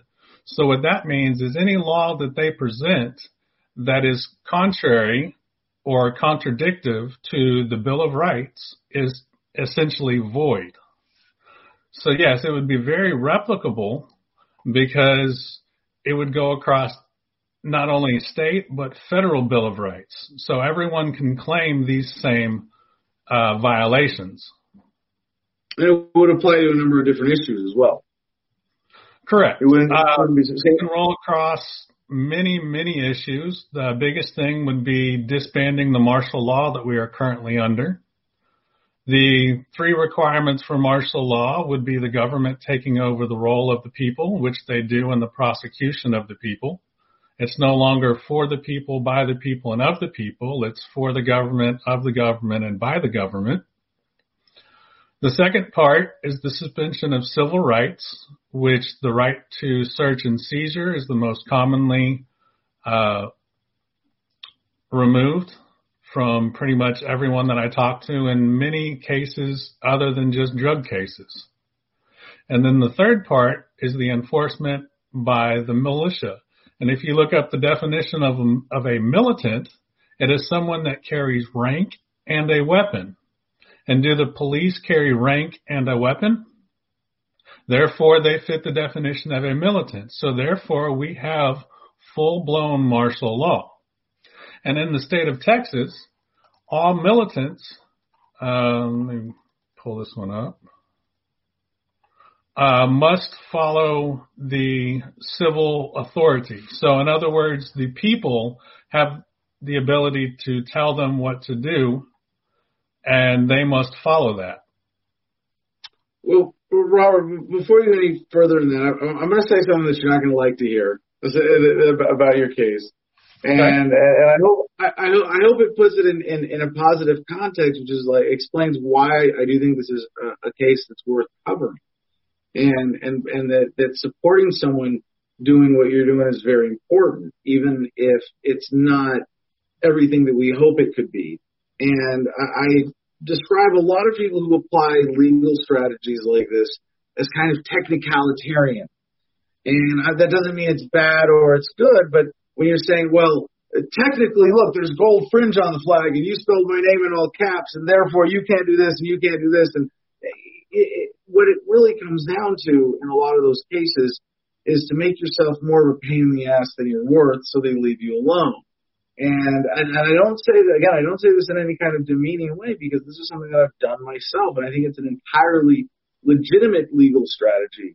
But what, what I, I want to point out to my audience is that what Robert is exploring here is, is nothing particularly new, but in its current application and in its, in the current circumstance we find ourselves in at the end of the beginning of the end of the war on drugs, every avenue that we can use to push back like this can have a major impact. So, for example, in, in, in my case in Texas, where I, I was facing four felonies and a misdemeanor for, for drug issues, drug charges there, uh, I used the religious defense as, as my primary approach to say that I'm a member of the Native American Church, or, or I, I think the final uh, uh document I, I, I also claimed uh, being a Wiccan uh, because it's federally recognized in some other legal way. And uh, I certainly would enthusiastically self-identify uh, as that. But they uh, they, they ended up offering instead of saying, "Oh, oh, you use the religious defense," well, we're totally going to recognize that and respect it, and we're going to totally back off all our prosecutions. All right, well, we'll give you a plea deal you can't refuse. It's like so it's way way easier than going to court, way easier than the risk. We'll, we'll, we'll knock four felonies and a misdemeanor down to basically a hundred eighty dollar fine. How's that sound, Mr. Kokesh? I said, hell yeah, I'll take that. You know, I'll get out of here and I'll do that. I'll do that and I'll tell other people how I did this because the religious events really should apply to everything too. And and and and, and I think you share the goal here, Robert, of uh, you know, a world where no victim, no crime is relevant, right? And if you I can, think that's what the Fifth Amendment says. Without public danger, no no evidence yes. can be used against you that you give yes. up. And even the Fourth Amendment, the right to privacy of unreasonable search and seizure. Well, if you're not affecting anybody else, and you have a right to do whatever you want, if you can keep it private, then none of these laws apply. And every way we can assert this is is, is a step towards freedom and putting people in their place who are criminals who, who operate under color of law as government. And so Robert, with, with, with what you're pushing here as a as a constitutional defense against drug charges, I, I think we are at the point historically where you could win a major victory like this and, and really help accelerate the uh, the end of the drug war. Do you see uh, your work in this as, as having a bigger activism impact like that? Definitely, that's been my goal. Um, since about 1999 was um, to become an activist and to change the laws for the better. Um, I've had conversations with NORML. Unfortunately, NORML only wants to change the laws. They do not want to abolish the laws because then they would have to find something else to lobby against. I don't know. I wouldn't go that far with NORML, but they are certainly limited in their strategic options when they see it as a matter of reforming policy rather than reforming reality. And that's, again, a very important part of, I think, what, what Robert is doing and, and so many other civil disobedience activists that some of these bigger, I, I, I don't want to pass judgment on NORML. I don't have any other reason to, to say anything, you know, negative about them. Uh, or that they're they're actually playing that rent-seeking game of keeping the problem going so they have something to fight, but that there is a a, a limitation when people don't see this that uh, and, and one of the, this is one of like, the best things about libert- being being a libertarian. And Robert, if you appreciate this, you know, l- let me know here that it, when you give no special moral credence to authority, you can negotiate reality better and live more free as a result. And without you, without asking you to say anything about this particular forty thousand dollars worth of uh, extract and everything else that was uh, allegedly in your vehicle, do, do you feel it? Do you think that people that that, that has allowed you to live differently, like having this understanding your whole life? Uh, well, it definitely has allowed me to live a freer life than most people. Um, I actually didn't have this understanding until late in 1999 when I was doing research, and I was actually struck by lightning. After I was struck by lightning, things magically Literally struck by lightning. Yes. What was that like? You can't, you can't just like casually pass that off. Oh yeah, I was struck by. Yeah, oh yeah, then, then I was struck by lightning. You know, then I went on my day like nothing happened. Well, it was it, it was a day that was raining pretty heavily, and I'd gone over to my buddy's house, and I was soaking wet.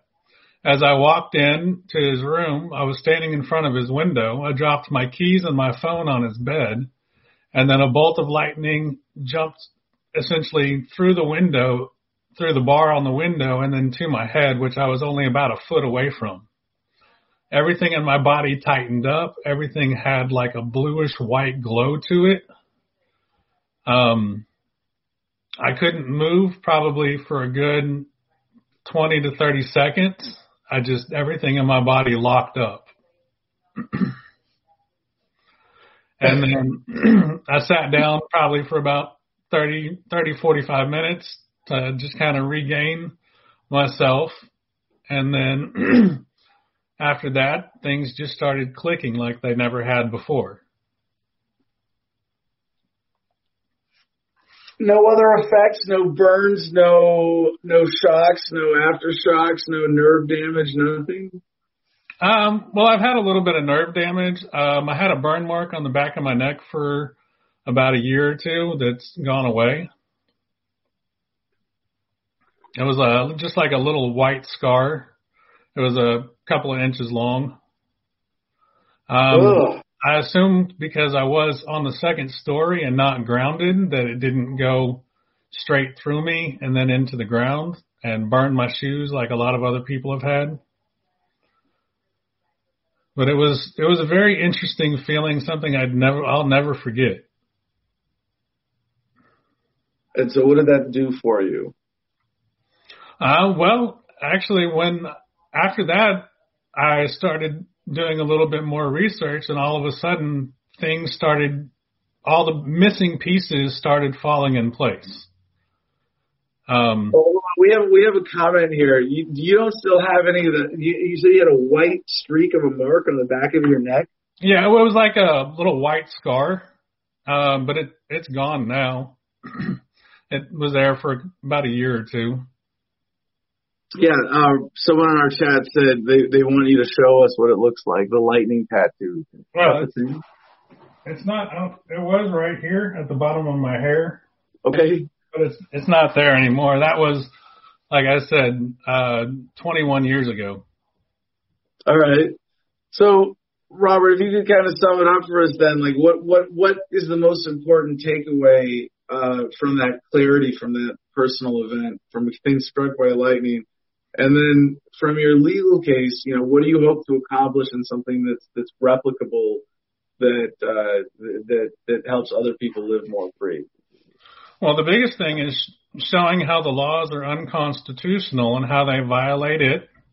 Um, and then essentially, as the state tries to submit information that is in violations of the Constitution, that in essence is them trying to overthrow the government as it is written within the Constitution.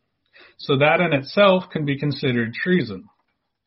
And therefore the police that are or the people using the information trying to overthrow the government can then be prosecuted and for their treasonous acts as well.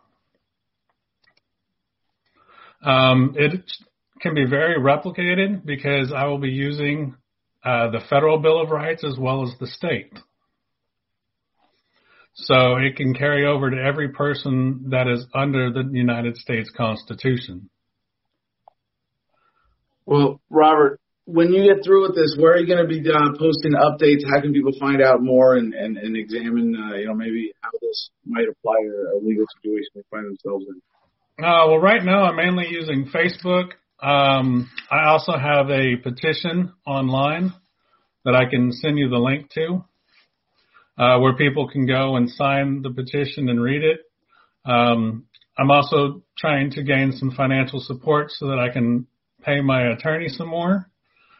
and then I need people to come and sit in the courtroom and watch the state admit to violating the Constitution to essentially put pressure on them to do the right thing.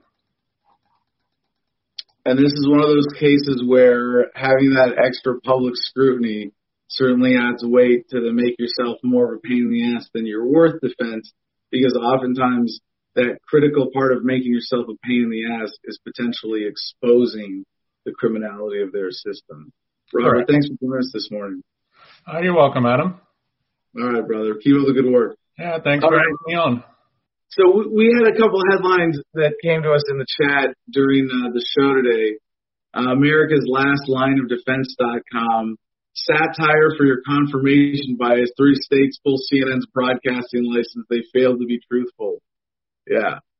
Satire for your confirmation bias. Uh, but I wanted, there, there was another thing I was looking at because it came up earlier. It's like why the toilet paper shortages and why the rush on that, that item in particular. And no one really has a good explanation. So maybe we'll get one in the comments today. Maybe you can win membership in the producers club. But I did find this, and this was from, from a week ago and and I, I feel you know kind of bad that we've been letting this go, like watching this before we go. Oh yeah, it's time to really take on this second wave bullshit head on. Uh, but this was from a week ago from NBCLA as photos of empty shelves pop up on social media. Stores and toilet paper suppliers say, "Chill out." Suppliers and stores are asking everyone to buy only what they need and think of their neighbors to make sure there's enough toilet paper to go around. Um, yeah, I suppose it's funny at a time like this that this when when you're more tempted than normal to stock up on toilet paper that you should kind of uh, back off just in case you're you're you're not taking more than you need and disadvantaging someone else as a result. But you should have been stocking up a long time ago. So we'll come back to this. Um, let, let, let's check in with Jim right now before we do our last uh, skim through the news. We do have a big foreign policy block we're going to get to in, in just a minute. But Jim, uh, any more comments on these bigger picture issues or anything else? Uh, well, nothing yet as for the bigger picture issues we just started talking about. I was disappointed that he didn't get superpowers when he got struck by lightning. I always wanted to know somebody that survived that and gained some kind of ability. But I suppose you could argue that his enlightenment to the uh, to the deviousness of the state is a is a benefit. Yeah, I I, I mean you don't hear like a lot of stories about people getting struck by lightning, not, you know, because it's not just because it's rare, but because it's kind of it, it's it seems like it's usually disappointing, or it just sucks, right? Like, oh yeah, well they got struck by lightning and they died, you know, like they got burned and like, oh shit, they just got fucked up really bad, like you got nerve damage or burns or or something else. Um, but I, I understand that like just the shock of an experience like that it can kind of force uh, a reexamination of what's important, right? Can force an understanding or, or perhaps focus your mind to, to figure something out. Even in that 30 to 45 minutes, he said he was recovering after being struck by lightning. I imagine his brain going like, okay, new reality, new reality, new reality. Shit starts cranking. Like even without without it being a product of the lightning itself, like the lightning hit his brain and caused it to rearrange, but just by giving him that intense sort of near death experience, yeah, it yeah. triggers a different frame of mind that, that that would cause something unique and in his case, I guess beautiful. totally. Uh, don't be a statist is saying bogging down the court system is a legitimate course of action that everyone should use. Do you think that's effective if everyone is Yeah. using the arguments he was saying? Would that be effective in shutting it down, or Absolutely, absolutely, and and and thank you, uh, Mr. Statist, for pointing the the weakness in the status system out to everybody here. There have been a number of efforts uh, like this, and, and one of the things that we used to push pretty heavy in the uh, sort of post Ron Paul days, uh, when when a lot of us as, as Ron Paul activists were still working together, was never take a plea. And I think I don't know. I kind of want to check out to see if that website is still up. Um, it was never take a plea.com or dot .org. No, having see, we just look up. while you, while you look that up, I'll say Philip Anderson says that is my advice. Oh, that was the wrong comment. Oh, that was out of context and made no sense. Where did his? Every time somebody comments, it moves my thing there. Yeah, so it looks like it's not active, but it, it was nevertakeaplea.org. I found, yeah, their their website's down. This is, you know, this is, I don't know if this is sad or not, but this is uh, something that we used to be a, a pretty significant cause within the libertarian community in pushing judicial reform uh, to say never take a plea. And there are a lot of reasons for this. Uh, and one is the, the, the bigger implication, and, and we've seen different efforts to do this on kind of, kind of wide scale, none that have really gotten traction. Surprise, surprise. There's a lot. There are a lot of reasons the state has to defend this system. Uh, but it, like if, if everybody who was facing uh, even you know a misdemeanor or felony charge today said, "I'm not going to take a plea. I'm going to go to trial," the system would collapse. Like they would, they would, they would literally like there, there, there's a finite number of resources or amount of resources available in terms of like manpower, woman power, hours, energy, time, organizational capacity, you know, days on the calendar to be able to process people through the current court system.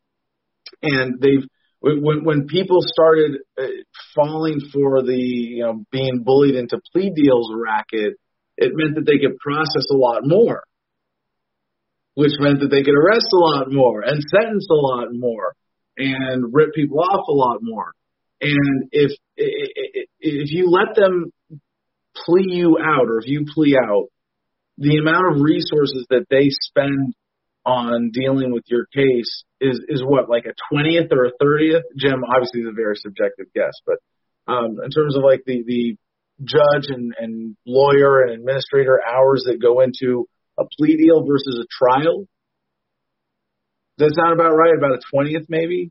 Yeah, yeah, that makes sense, I guess. But I, I just feel like that, like you said, they have so much invested in keeping it the way it's going. If their system got bogged down, they would just write down on a new piece of paper, okay, now 70% of our caseload is an automatic, you know, plea bargain. You no longer have a choice about it. Yeah. You? And so those are the kind of scary possibilities that you face that you can't avoid on the individual basis. Right. Um, but we can't do nothing because of that possibility.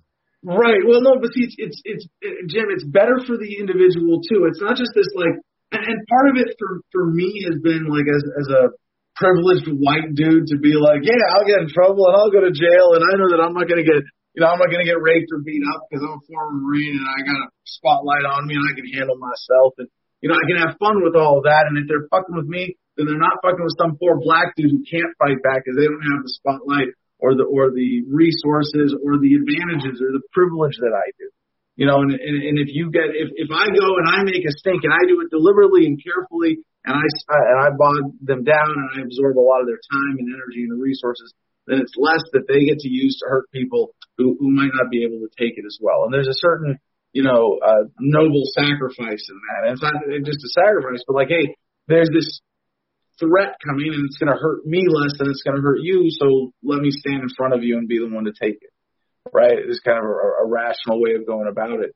But even for you as an individual, like they know this and they will, they will, and, and I, from all of my experience, like, and even in, in Texas, like I gotta say, in Texas, it came down to me taking a plea but only because it got really, really good. You know, like it came down to oh, four felonies and a misdemeanor or a hundred eighty dollar fine. I was like, I spent more than $180 on gas to get here. You know, coming from Arizona to Texas. Like, yeah, okay, you want to? I'll I'll call that a victory. You know, if, if you you went from you know threatening me with a plea that included jail time to a plea that's basically a hundred eighty dollar fine, I'll take that. And and so payments. I would have well, said, okay, I'll give you five bucks a year. How's that sound? Well, it's a little more complicated than that. If people want to get the whole story, you look up uh, my my speech at the Church of Cannabis with Bill Levin uh, in Indiana uh, from uh, uh, was it last year on the tour uh, with the on the campaign trail. It was a lot of fun, and uh, it was my first time really telling the whole story after that case had been resolved. But even uh, this idea, never take a plea uh, you know, we were really pushing like the bigger political moral implications. You know, if they spend 20 times more effort on you by you going to trial than if you take a plea, well, if nobody takes a plea, then they can only fuck with one twentieth as many people. Right? Like that's yeah. that's the implication. And that they they would have to they, they would either have to start offering everybody bigger pleas or uh, stop prosecuting petty crimes or, or victimless crimes. And and maybe to say that if, if everybody did it, it would it would all change. Maybe that's too much of a presumption because the system's going to adapt, as you point out.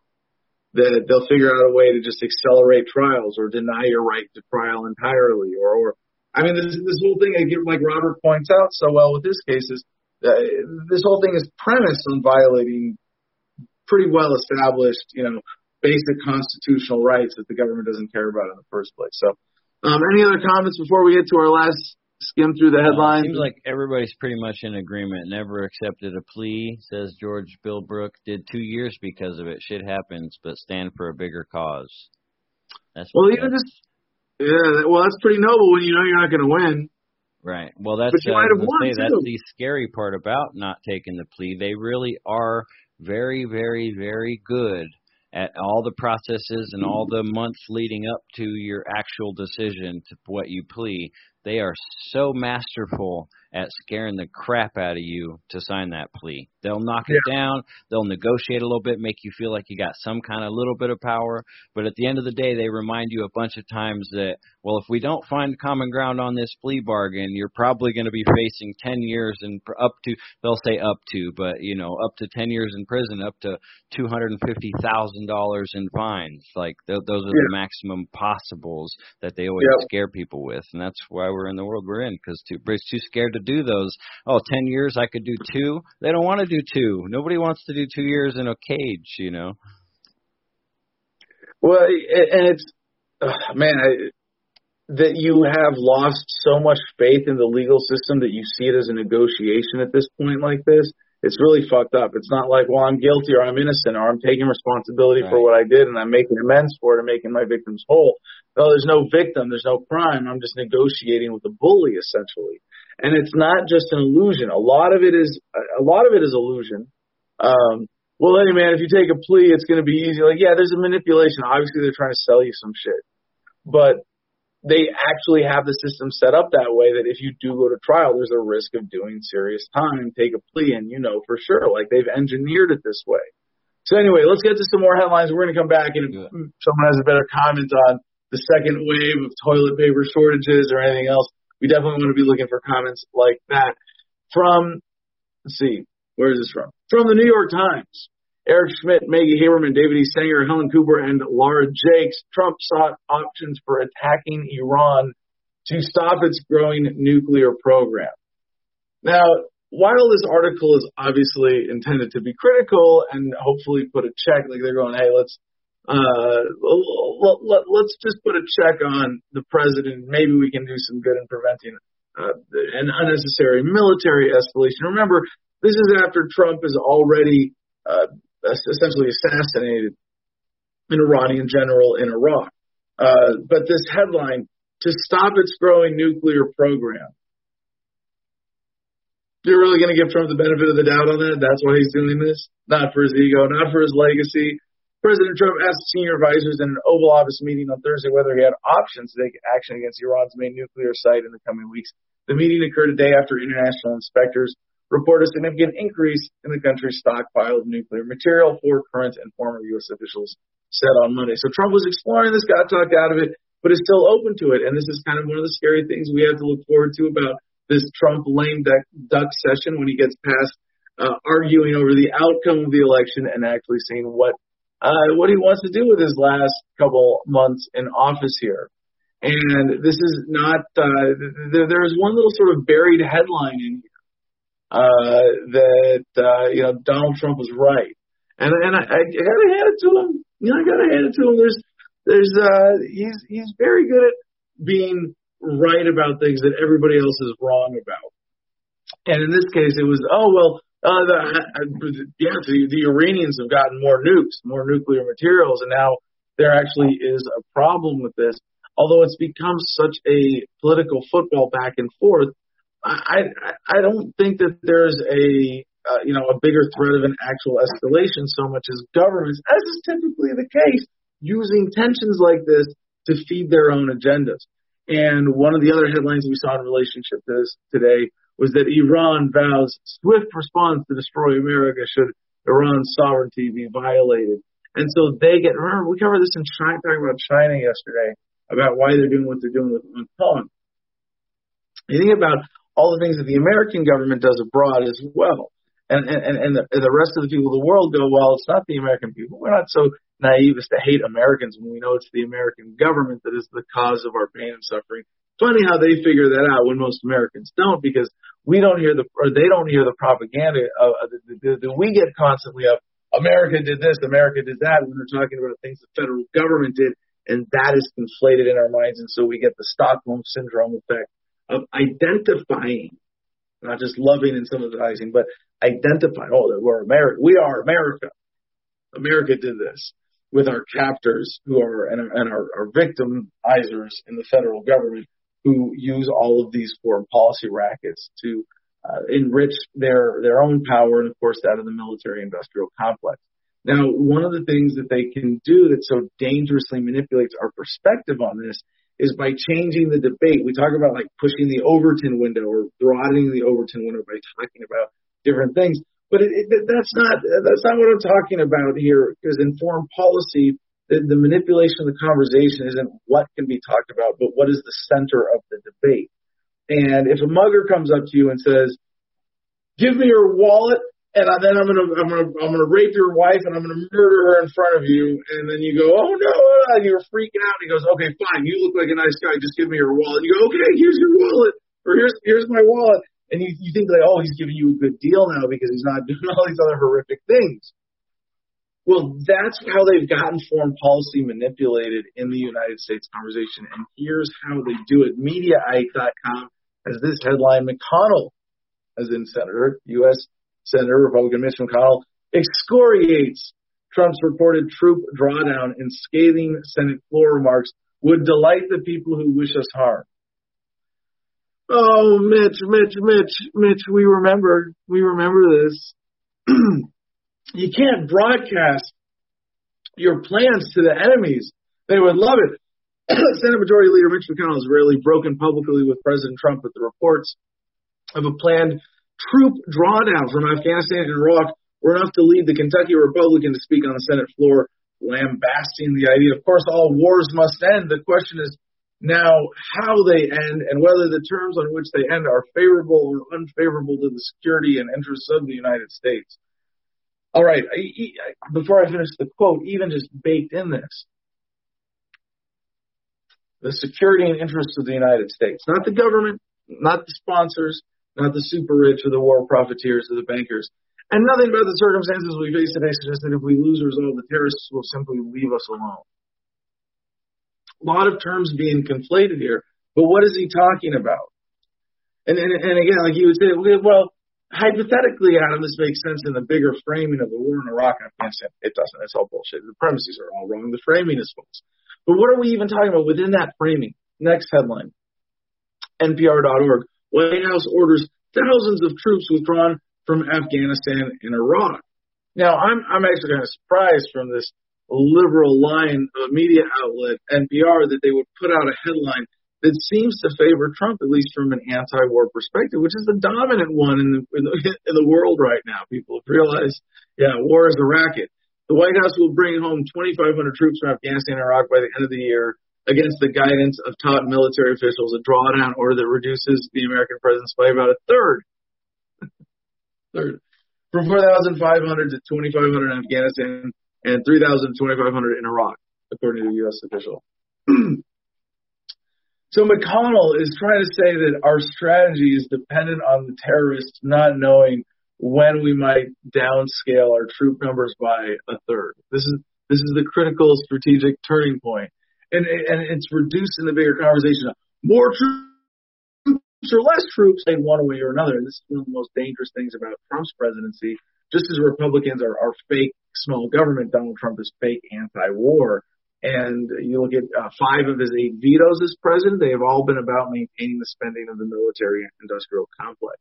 Uh, you you look at the rest of his policies, and you this is not someone who wants to challenge militarism or military spending at all but he can can have a drawdown of troops by one third, and and you know, we talk about all the contractors and and State Department and and who knows how other many uh, people there are. I mean, they when they say troops, what they're talking about here is uh, uniformed official members of a particular branch of the United States military. What we should be counting when we talk about troops in Iraq and Afghanistan is American carrying guns paid for by government. And it's a lot more than any of these numbers are uh, suggesting here, which also fluctuate a lot. So is there some general posturing uh, by Trump? I think that's it. But even with that, McConnell has to come back and say, well, your posture is wrong, your message is wrong. You need to be more uh, pro buildup of troops.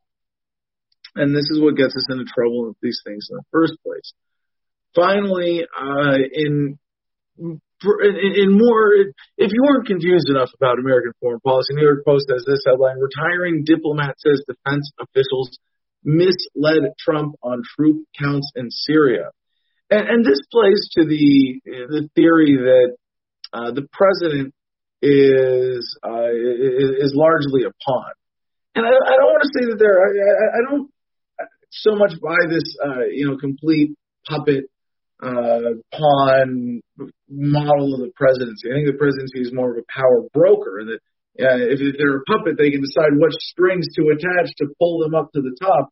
And you can't make it to the top these days without support of the military-industrial complex, which is one of the reasons as libertarians we have such a hard time because this is one of the things we are fundamentally challenging politically, and, and why we well libertarians can't stop talking about war even as we see it de-escalating because it represents the health of the state. One of the greatest ripoffs and one of the our greatest challenges as, as a political party is that the old parties are, are entrenched by this. Anyway, to this story, U.S. defense officials routinely misled President Trump into believing the American troop count in Syria was a lot lower than it actually is, a retiring U.S. diplomat said in a bombshell interview this week.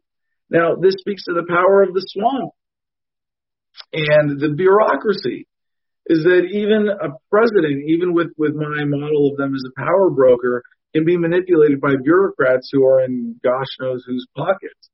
As James Jeffrey, a special U.S. Special Representative for Syria engagement, quote, and said in an interview with Defense One, we were always playing the shell games to not make clear to our leadership how many troops we had there. Really? In October 2019, Trump ordered the withdrawal of U.S. troops from northern Syria, a decision controversial among lawmakers, defense officials, and diplomats. Pentagon officials convinced the president to leave approximately 200 troops behind to protect oil fields in the country's east that were at risk of falling under ISIS control. However, the real number of troops in northern Syria is a lot more than the 200 Trump agreed to leave behind, Jeffrey said, with some officials putting the number as high as 900. As he told the public, but what Syria withdrawal? There was never a Syria withdrawal, and the situation in northeast Syria had been fairly stable after we defeated ISIS. Trump was inclined to pull out. In each case, we then decided to come up with five better arguments for why we needed to to stay, and we succeeded both times. That's the story. So you think these people who are able to manipulate a president aren't able to manipulate you or public opinion? Yeah. That's why bullshit like we get from McConnell has weight. That's why when we see you know Trump weighing uh, a strike in Iran, while the headline right now is, well, Trump was exploring the option, but you know the wise and uh, the the wise old swamp monsters convinced him not to. Oh, but that means next week, if he does it again, we could convince him that hey, we can do this. It's a good idea. Why not? And and they are playing a long game. They are taking advantage of the short-term memories of the American people. And we we think about issues like this. And so I am I am uh, I am not encouraged by the specter being raised of of another attack in Iran. They have been trying to do this for months. Um, so as, as CJ says, Trump was inclined to pull out. Yeah, I, I, at some point, I, I don't even want to spend that time in these propaganda stories. And I don't know if you noticed, but uh, even from my background in, in activism as a as a you know anti-war activist first and foremost, I have to you know in, in covering the headlines, look at most of the headlines like this and be like, mm, no, this is this is more bullshit manipulation to get you to go along with the continued existence of the military-industrial complex, taking 50% of the federal budget, and you know that comes from you. That comes. Why can't you have nice things? That's what breaks my heart is to see that the American people are getting ripped off. The quality of life is being reduced. I mean, I shouldn't say that's the thing that breaks my heart because it's really the victims of American foreign policy, uh, children born with birth defects in Fallujah, uh, all of the people who have died uh, to line the pockets of uh, American politicians and military industrial complex, corporate ownership clubs. Yeah, that you, you uh, and right now I'm just yeah I have to see this clearly for what it is, and uh, we, we will be watching and, and praying that the lame duck Trump presidency doesn't result in some horrific escalation in the Middle East. From Chron.com, New York police found hundreds packed into a club. It was an illegal fight club, they said, when deputies from the New York City Sheriff's Office broke into a Bronx warehouse late on Saturday. They said they found more than 200 people packed inside, many without masks, purple and red neon lights bathed empty plastic cups and food containers on the floor. And in the center of the room, behind metal barriers, men in boxing gloves threw jabs at each other. A video posted to social media shows the mostly unmasked crowd cheering as two fighters chase each other in the ring. Uh, the gathering, which police had exceeded the limit of non-essential social gatherings, limited to 10 people, also violated unrelated coronavirus regulations, was an underground fight club called Rumble in the Bronx. Uh, we we covered some of the stories about how youth have been affected by the youth have been affected by this. Skipping ahead to CBS News, this headline is really disturbing. Kids have regressed due to COVID-19 restrictions, restrictions, with some potty-trained kids going back to diapers, experts say. Yeah. Yeah, we talked about, you know, how, how lockdown might be affecting your memory, how it's affecting adults and their emotional state.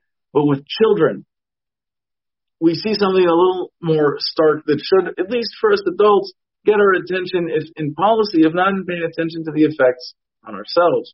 Uh, an education watchdog in the UK found that some children have regressed due to COVID-19 related school closures and restrictions. If we see this so clearly in children, and like this is this is this is seriously disturbing. Basic skills, forgotten how to use a fork and a knife, prior potty trained, now wearing diapers. You got to ask the adults, are you acting a little more childish recently? Has this affected you in the same way, the lockdowns, the shutdowns? Even if you feel like you're not affected, you know that you're limited in some way because of this. Ofsted made visits to 900 schools and early child care providers in September, October, according to a press release from the UK government. It found there are three broad groups of children. It found one is the hardest hit group, suffered from time out of school gone backwards on words and numbers, reverted to diapers after being potty trained, or lost basic skills such as using a fork or a knife. Have you lost any basic skills as a human being, as an adult, communicating? Have you have you forgotten how to talk to people as as a mature, a, a respectful adult? That might be the case. This might explain what we're seeing. A lot of a lot of people decried this year, and I was I was with them, going, look at look at the fights, look at the political street fights. How silly is this? How child? Oh, it's child. Oh, people are acting like children because all of the circumstances we find ourselves in are conditioning us to behave more like children. Now, we have a counterpoint here, as I would not share a story like that without a positive counterpoint from news.trust.org, Thomson Reuters Foundation. Unfair surveillance online exam software sparks global student revolt. The pandemic ushered in a golden age of remote test proctoring, but students say the technology can be invasive and biased. We are seeing cracks in the system. Uh, we are seeing uh, a certain awareness coming that wouldn't have happened otherwise. Uh, we got a lot of fun stories. We're about at time today. Uh, th- this is re- another really disturbing foreign policy one I, I feel like we have to cover. China used secret microwave pulse weapon to cook Indian soldiers alive. This headline from the Daily Mail and forced them into retreat in Himalayan border battle. Electromagnetic weapons were allegedly used on disputed Himalayan border. They cleared out Indian troops without violating ban on gunfire, a professor said. It came weeks after soldiers fought with rocks and clubs in a deadly brawl. We brought you that story. It looks like there's a little bit more of an escalation now, although I, I gotta say I'm, I'm uh, sort of happy to see, uh, you know, n- well, non-lethal weapons, but we're talking about cooking Indian soldiers alive, not just uh, making them uncomfortable. It forced them into retreat as opposed to uh, just traditional blow each other up. Uh, maybe this is the future of warfare. Um, I, I hope that the future makes this uh, irrelevant. But the U.S. equivalent, they have a picture here, CJ, if you want to get that on screen. The active denial system was once deployed to Afghanistan, but was withdrawn apparently without ever being used against human targets because there's a liability. But then you put some Chinese general in the position of, well, you're not allowed to use bullets. What else do we have? All right, we'll, we'll zap people. Another story about Elon Musk. Yeah, it's been an eventful few days for Elon Musk. Elon wealth sourced $12 billion on Tesla Index Addition. This is from MS, oh, excuse me, MSN.com. MSN Money, the billionaire tested positive for COVID-19. His rocket company launched four astronauts into space, and on Monday, his electric car maker, Tesla Incorporated, was named for inclusion in the S&P that's a Standard & Poor 500 index. The last bit of news added the equivalent of rocket fuel to his fortune. Musk, 49, is poised to become the world's third richest person, leapfrogging Mark Zuckerberg after his net worth soared in extended trading. Yeah, we're going to keep covering this. Funny how Musk, as as someone who is actually changing these technologically, seems to be the single biggest profiteer of the coronaphobia crisis, and, uh, and as opposed to say you know, legacy industries like you know, pharmaceuticals or, or oil and gas, uh, but certainly Bezos uh, making billions as well during this time with Amazon as people turn uh, much, much uh, turn away from in-person retail towards uh, delivery from online shopping. Uh, it, it seems like that's almost more of a legacy business. So teasing this out, we're going to keep covering this. And one more political story that again, it's just like, yeah, yeah. I, I, I maybe I get to end today's news block with a big "I told you so." How about that, CJ? CJ likes it when I say "I told you so." M- N- NBCNews.com. Biden hopes to avoid divisive Trump investigations, preferring unity. Biden has told aides that he's concerned that investigations would divide the country, but that he would leave decisions up to an independent Justice Department. Now, Biden is kind of holding things out here, saying, well, independent Justice Department, state prosecutors can still go after Trump, but as president, this is my general attitude. And this is something I told you. This is the tradition. Remember Obama saying about President Trump, W, well, we're we're we're gonna we're gonna address these war crimes. and We're gonna make sure that people are held accountable. That's the campaign promise. Then he gets elected. Well, we're we're gonna be looking forward rather than looking backward. And then, you know, Donald Trump, we're gonna we're gonna lock her up. Well, maybe not. We're gonna drain the swamp. Well, maybe not.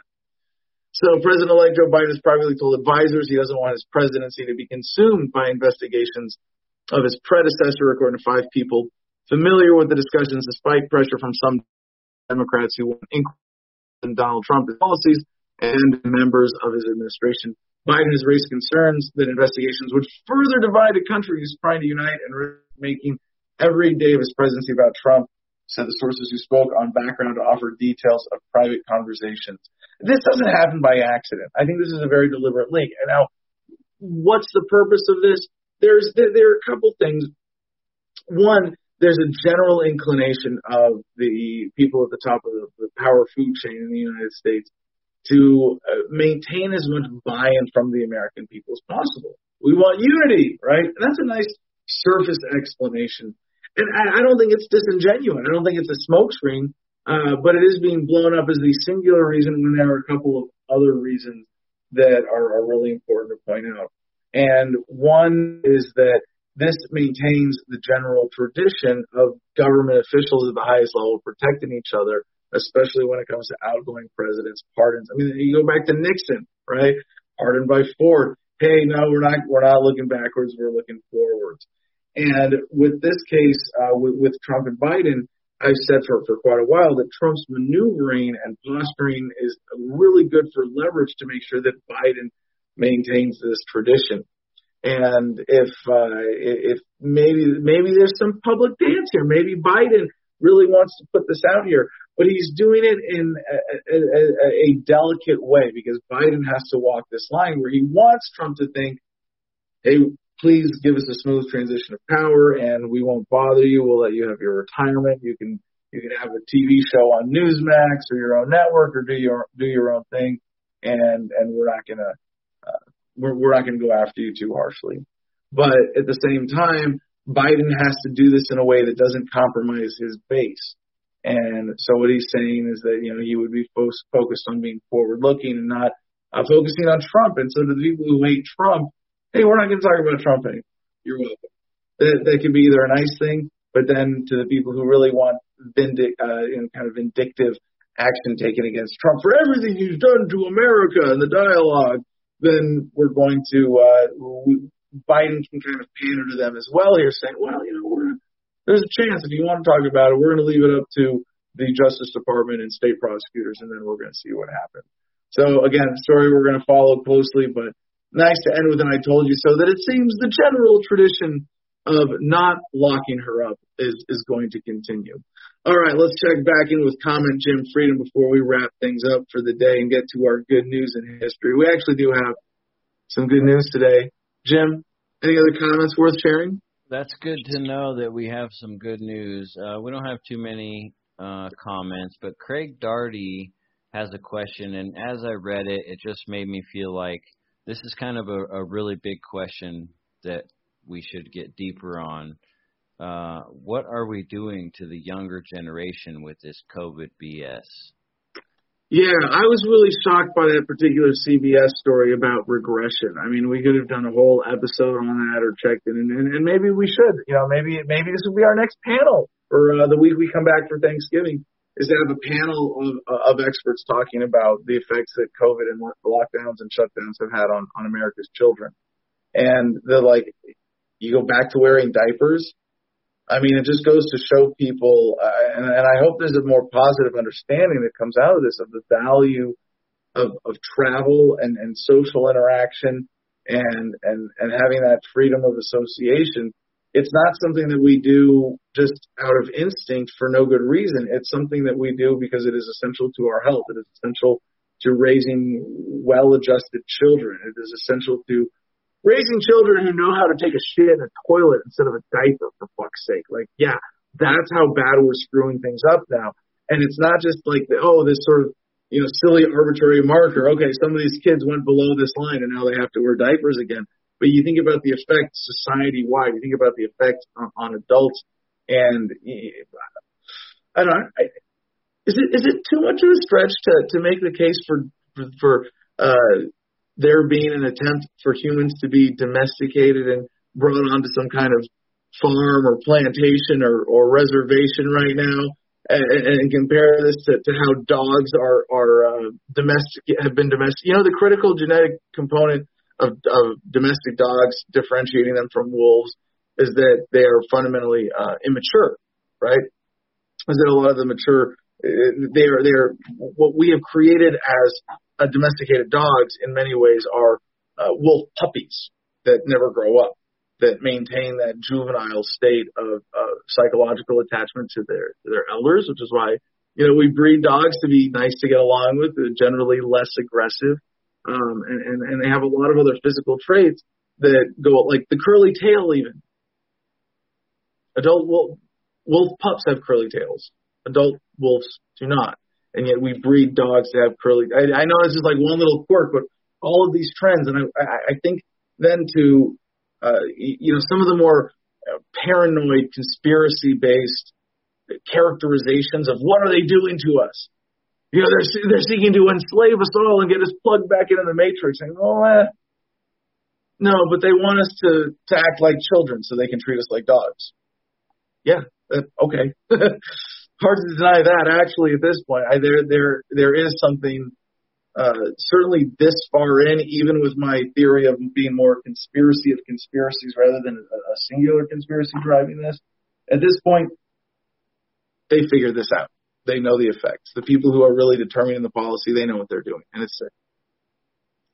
Sick and scary, absolutely. Well, let's get some good news before we go, since we're over. All right. Well, one thing that's been shared to us in the uh, Producers Club chat from Popular Mechanics, of all places, popularmechanics.com, ayahuasca could do something amazing to your brain, study shows. Science is finally catching up with the potential powers of this psychedelic drink. In a new study, researchers found the traditional psychoactive drug ayahuasca stimulates growth of new brain cells in the hippocampi, that's the plural of hippocampus, of research mice. The hippocampus is responsible for many memory functions, and the mice dosed with ayahuasca also performed battery in a battery of memory tests. Now, this headline, I, I can I, Jim, this is good news, right? This is like undeniable good news. That like, what? Yes, we're figuring this out. This is amazing. But I'm going to turn this into bad news because as a libertarian, I got to criticize the way that our the, the, the popular mechanic kind of left this out of the story. But uh, it's not science is finally catching up. Science is finally allowed to catch up with prohibition being reduced to the point where it's at least quasi legal enough to be studied like this. Whereas you could write this headline revelations about ayahuasca show us how much human progress has been robbed from us in the name of the war on drugs. And you like I, I would make the, the comparison to cannabis and CBD, where we know in the United States there were so many kids dealing with seizures, like uncontrollable seizures. CBD essentially, I don't want to say cured, but like eliminated that worst, most painful and disturbing of symptoms of, of kids having seizures for, for, from a variety of disorders. And you go, well, without government, we would have known the CBD seizure connection like what decades, decades ago. Yeah, easily, easily decades easily. ago.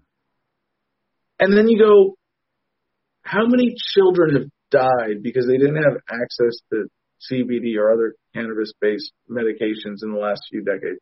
How many kids have gone through just how many seizure episodes have kids? How many like experiences of overwhelming pain and panic have children experienced in the past decades because of the war on drugs? And you see this one with ayahuasca. You're like, how much more powerful can our brains be if we could apply even just this organic technology to its full potential? But we got to go to goodnewsnetwork.org to wrap this up. Of course, 50 years ago today, a patent on the first computer mouse was presented to the engineer and inventor Douglas Engelbart. Uh, on this day in 1800, the U.S. Capitol building held its first session of the U.S. Congress. That's not good news. On day in 1869, the Suez Canal opened, linking the Mediterranean and the Red Seas. On day in 1969, SALT I negotiations in Helsinki began aimed at limiting numbers of strategic nuclear weapons. That's a good one. Um, well, Danny DeVito is 76 years old today. Uh, Gordon Lightfoot is 82 today. Uh, on this day in 1998, Israel's parliament overwhelmingly approved a land for peace accord with the Palestinians. I think at least that was some legitimate good news and progress. On this day in 2005, U.S. Representative John Murtha, one of Congress's most popular Democrats, called for an immediate U.S. withdrawal from Iraq. That was good news, but Funny how that one stands out amongst all the other bad news related to it. On this day in 2010, musician poet Patti Smith won the National Book Award for her memoir Just Kids. I, I don't even know about that. But on this day seven years ago, the 14th Dalai Lama became Tibet's official head of state at the age of 15. And with that, that's our show. Please don't forget to go to adamversustheman.com, sign up for our Patreon for $10 a month to join the Producers Club, and then check out the store at adamversustheman.com. A lot of great stuff that CJ put in there. Really cool merchandise. Everything you could possibly want with the Freedom or Adam versus the Man logo. And remember, if you're a Producers Club, you get 15% off and free shipping. Support our affiliate, cigarfederation.com, where promo code ADAM10, Adam10, all caps, gets you 10% off. And don't forget to check out my profile at makethemdebate.com, and hopefully we can make some more debates happen in the near future. Thanks so much for watching. Mwah! Peace and love, y'all. Choose happiness and be excellent to each other.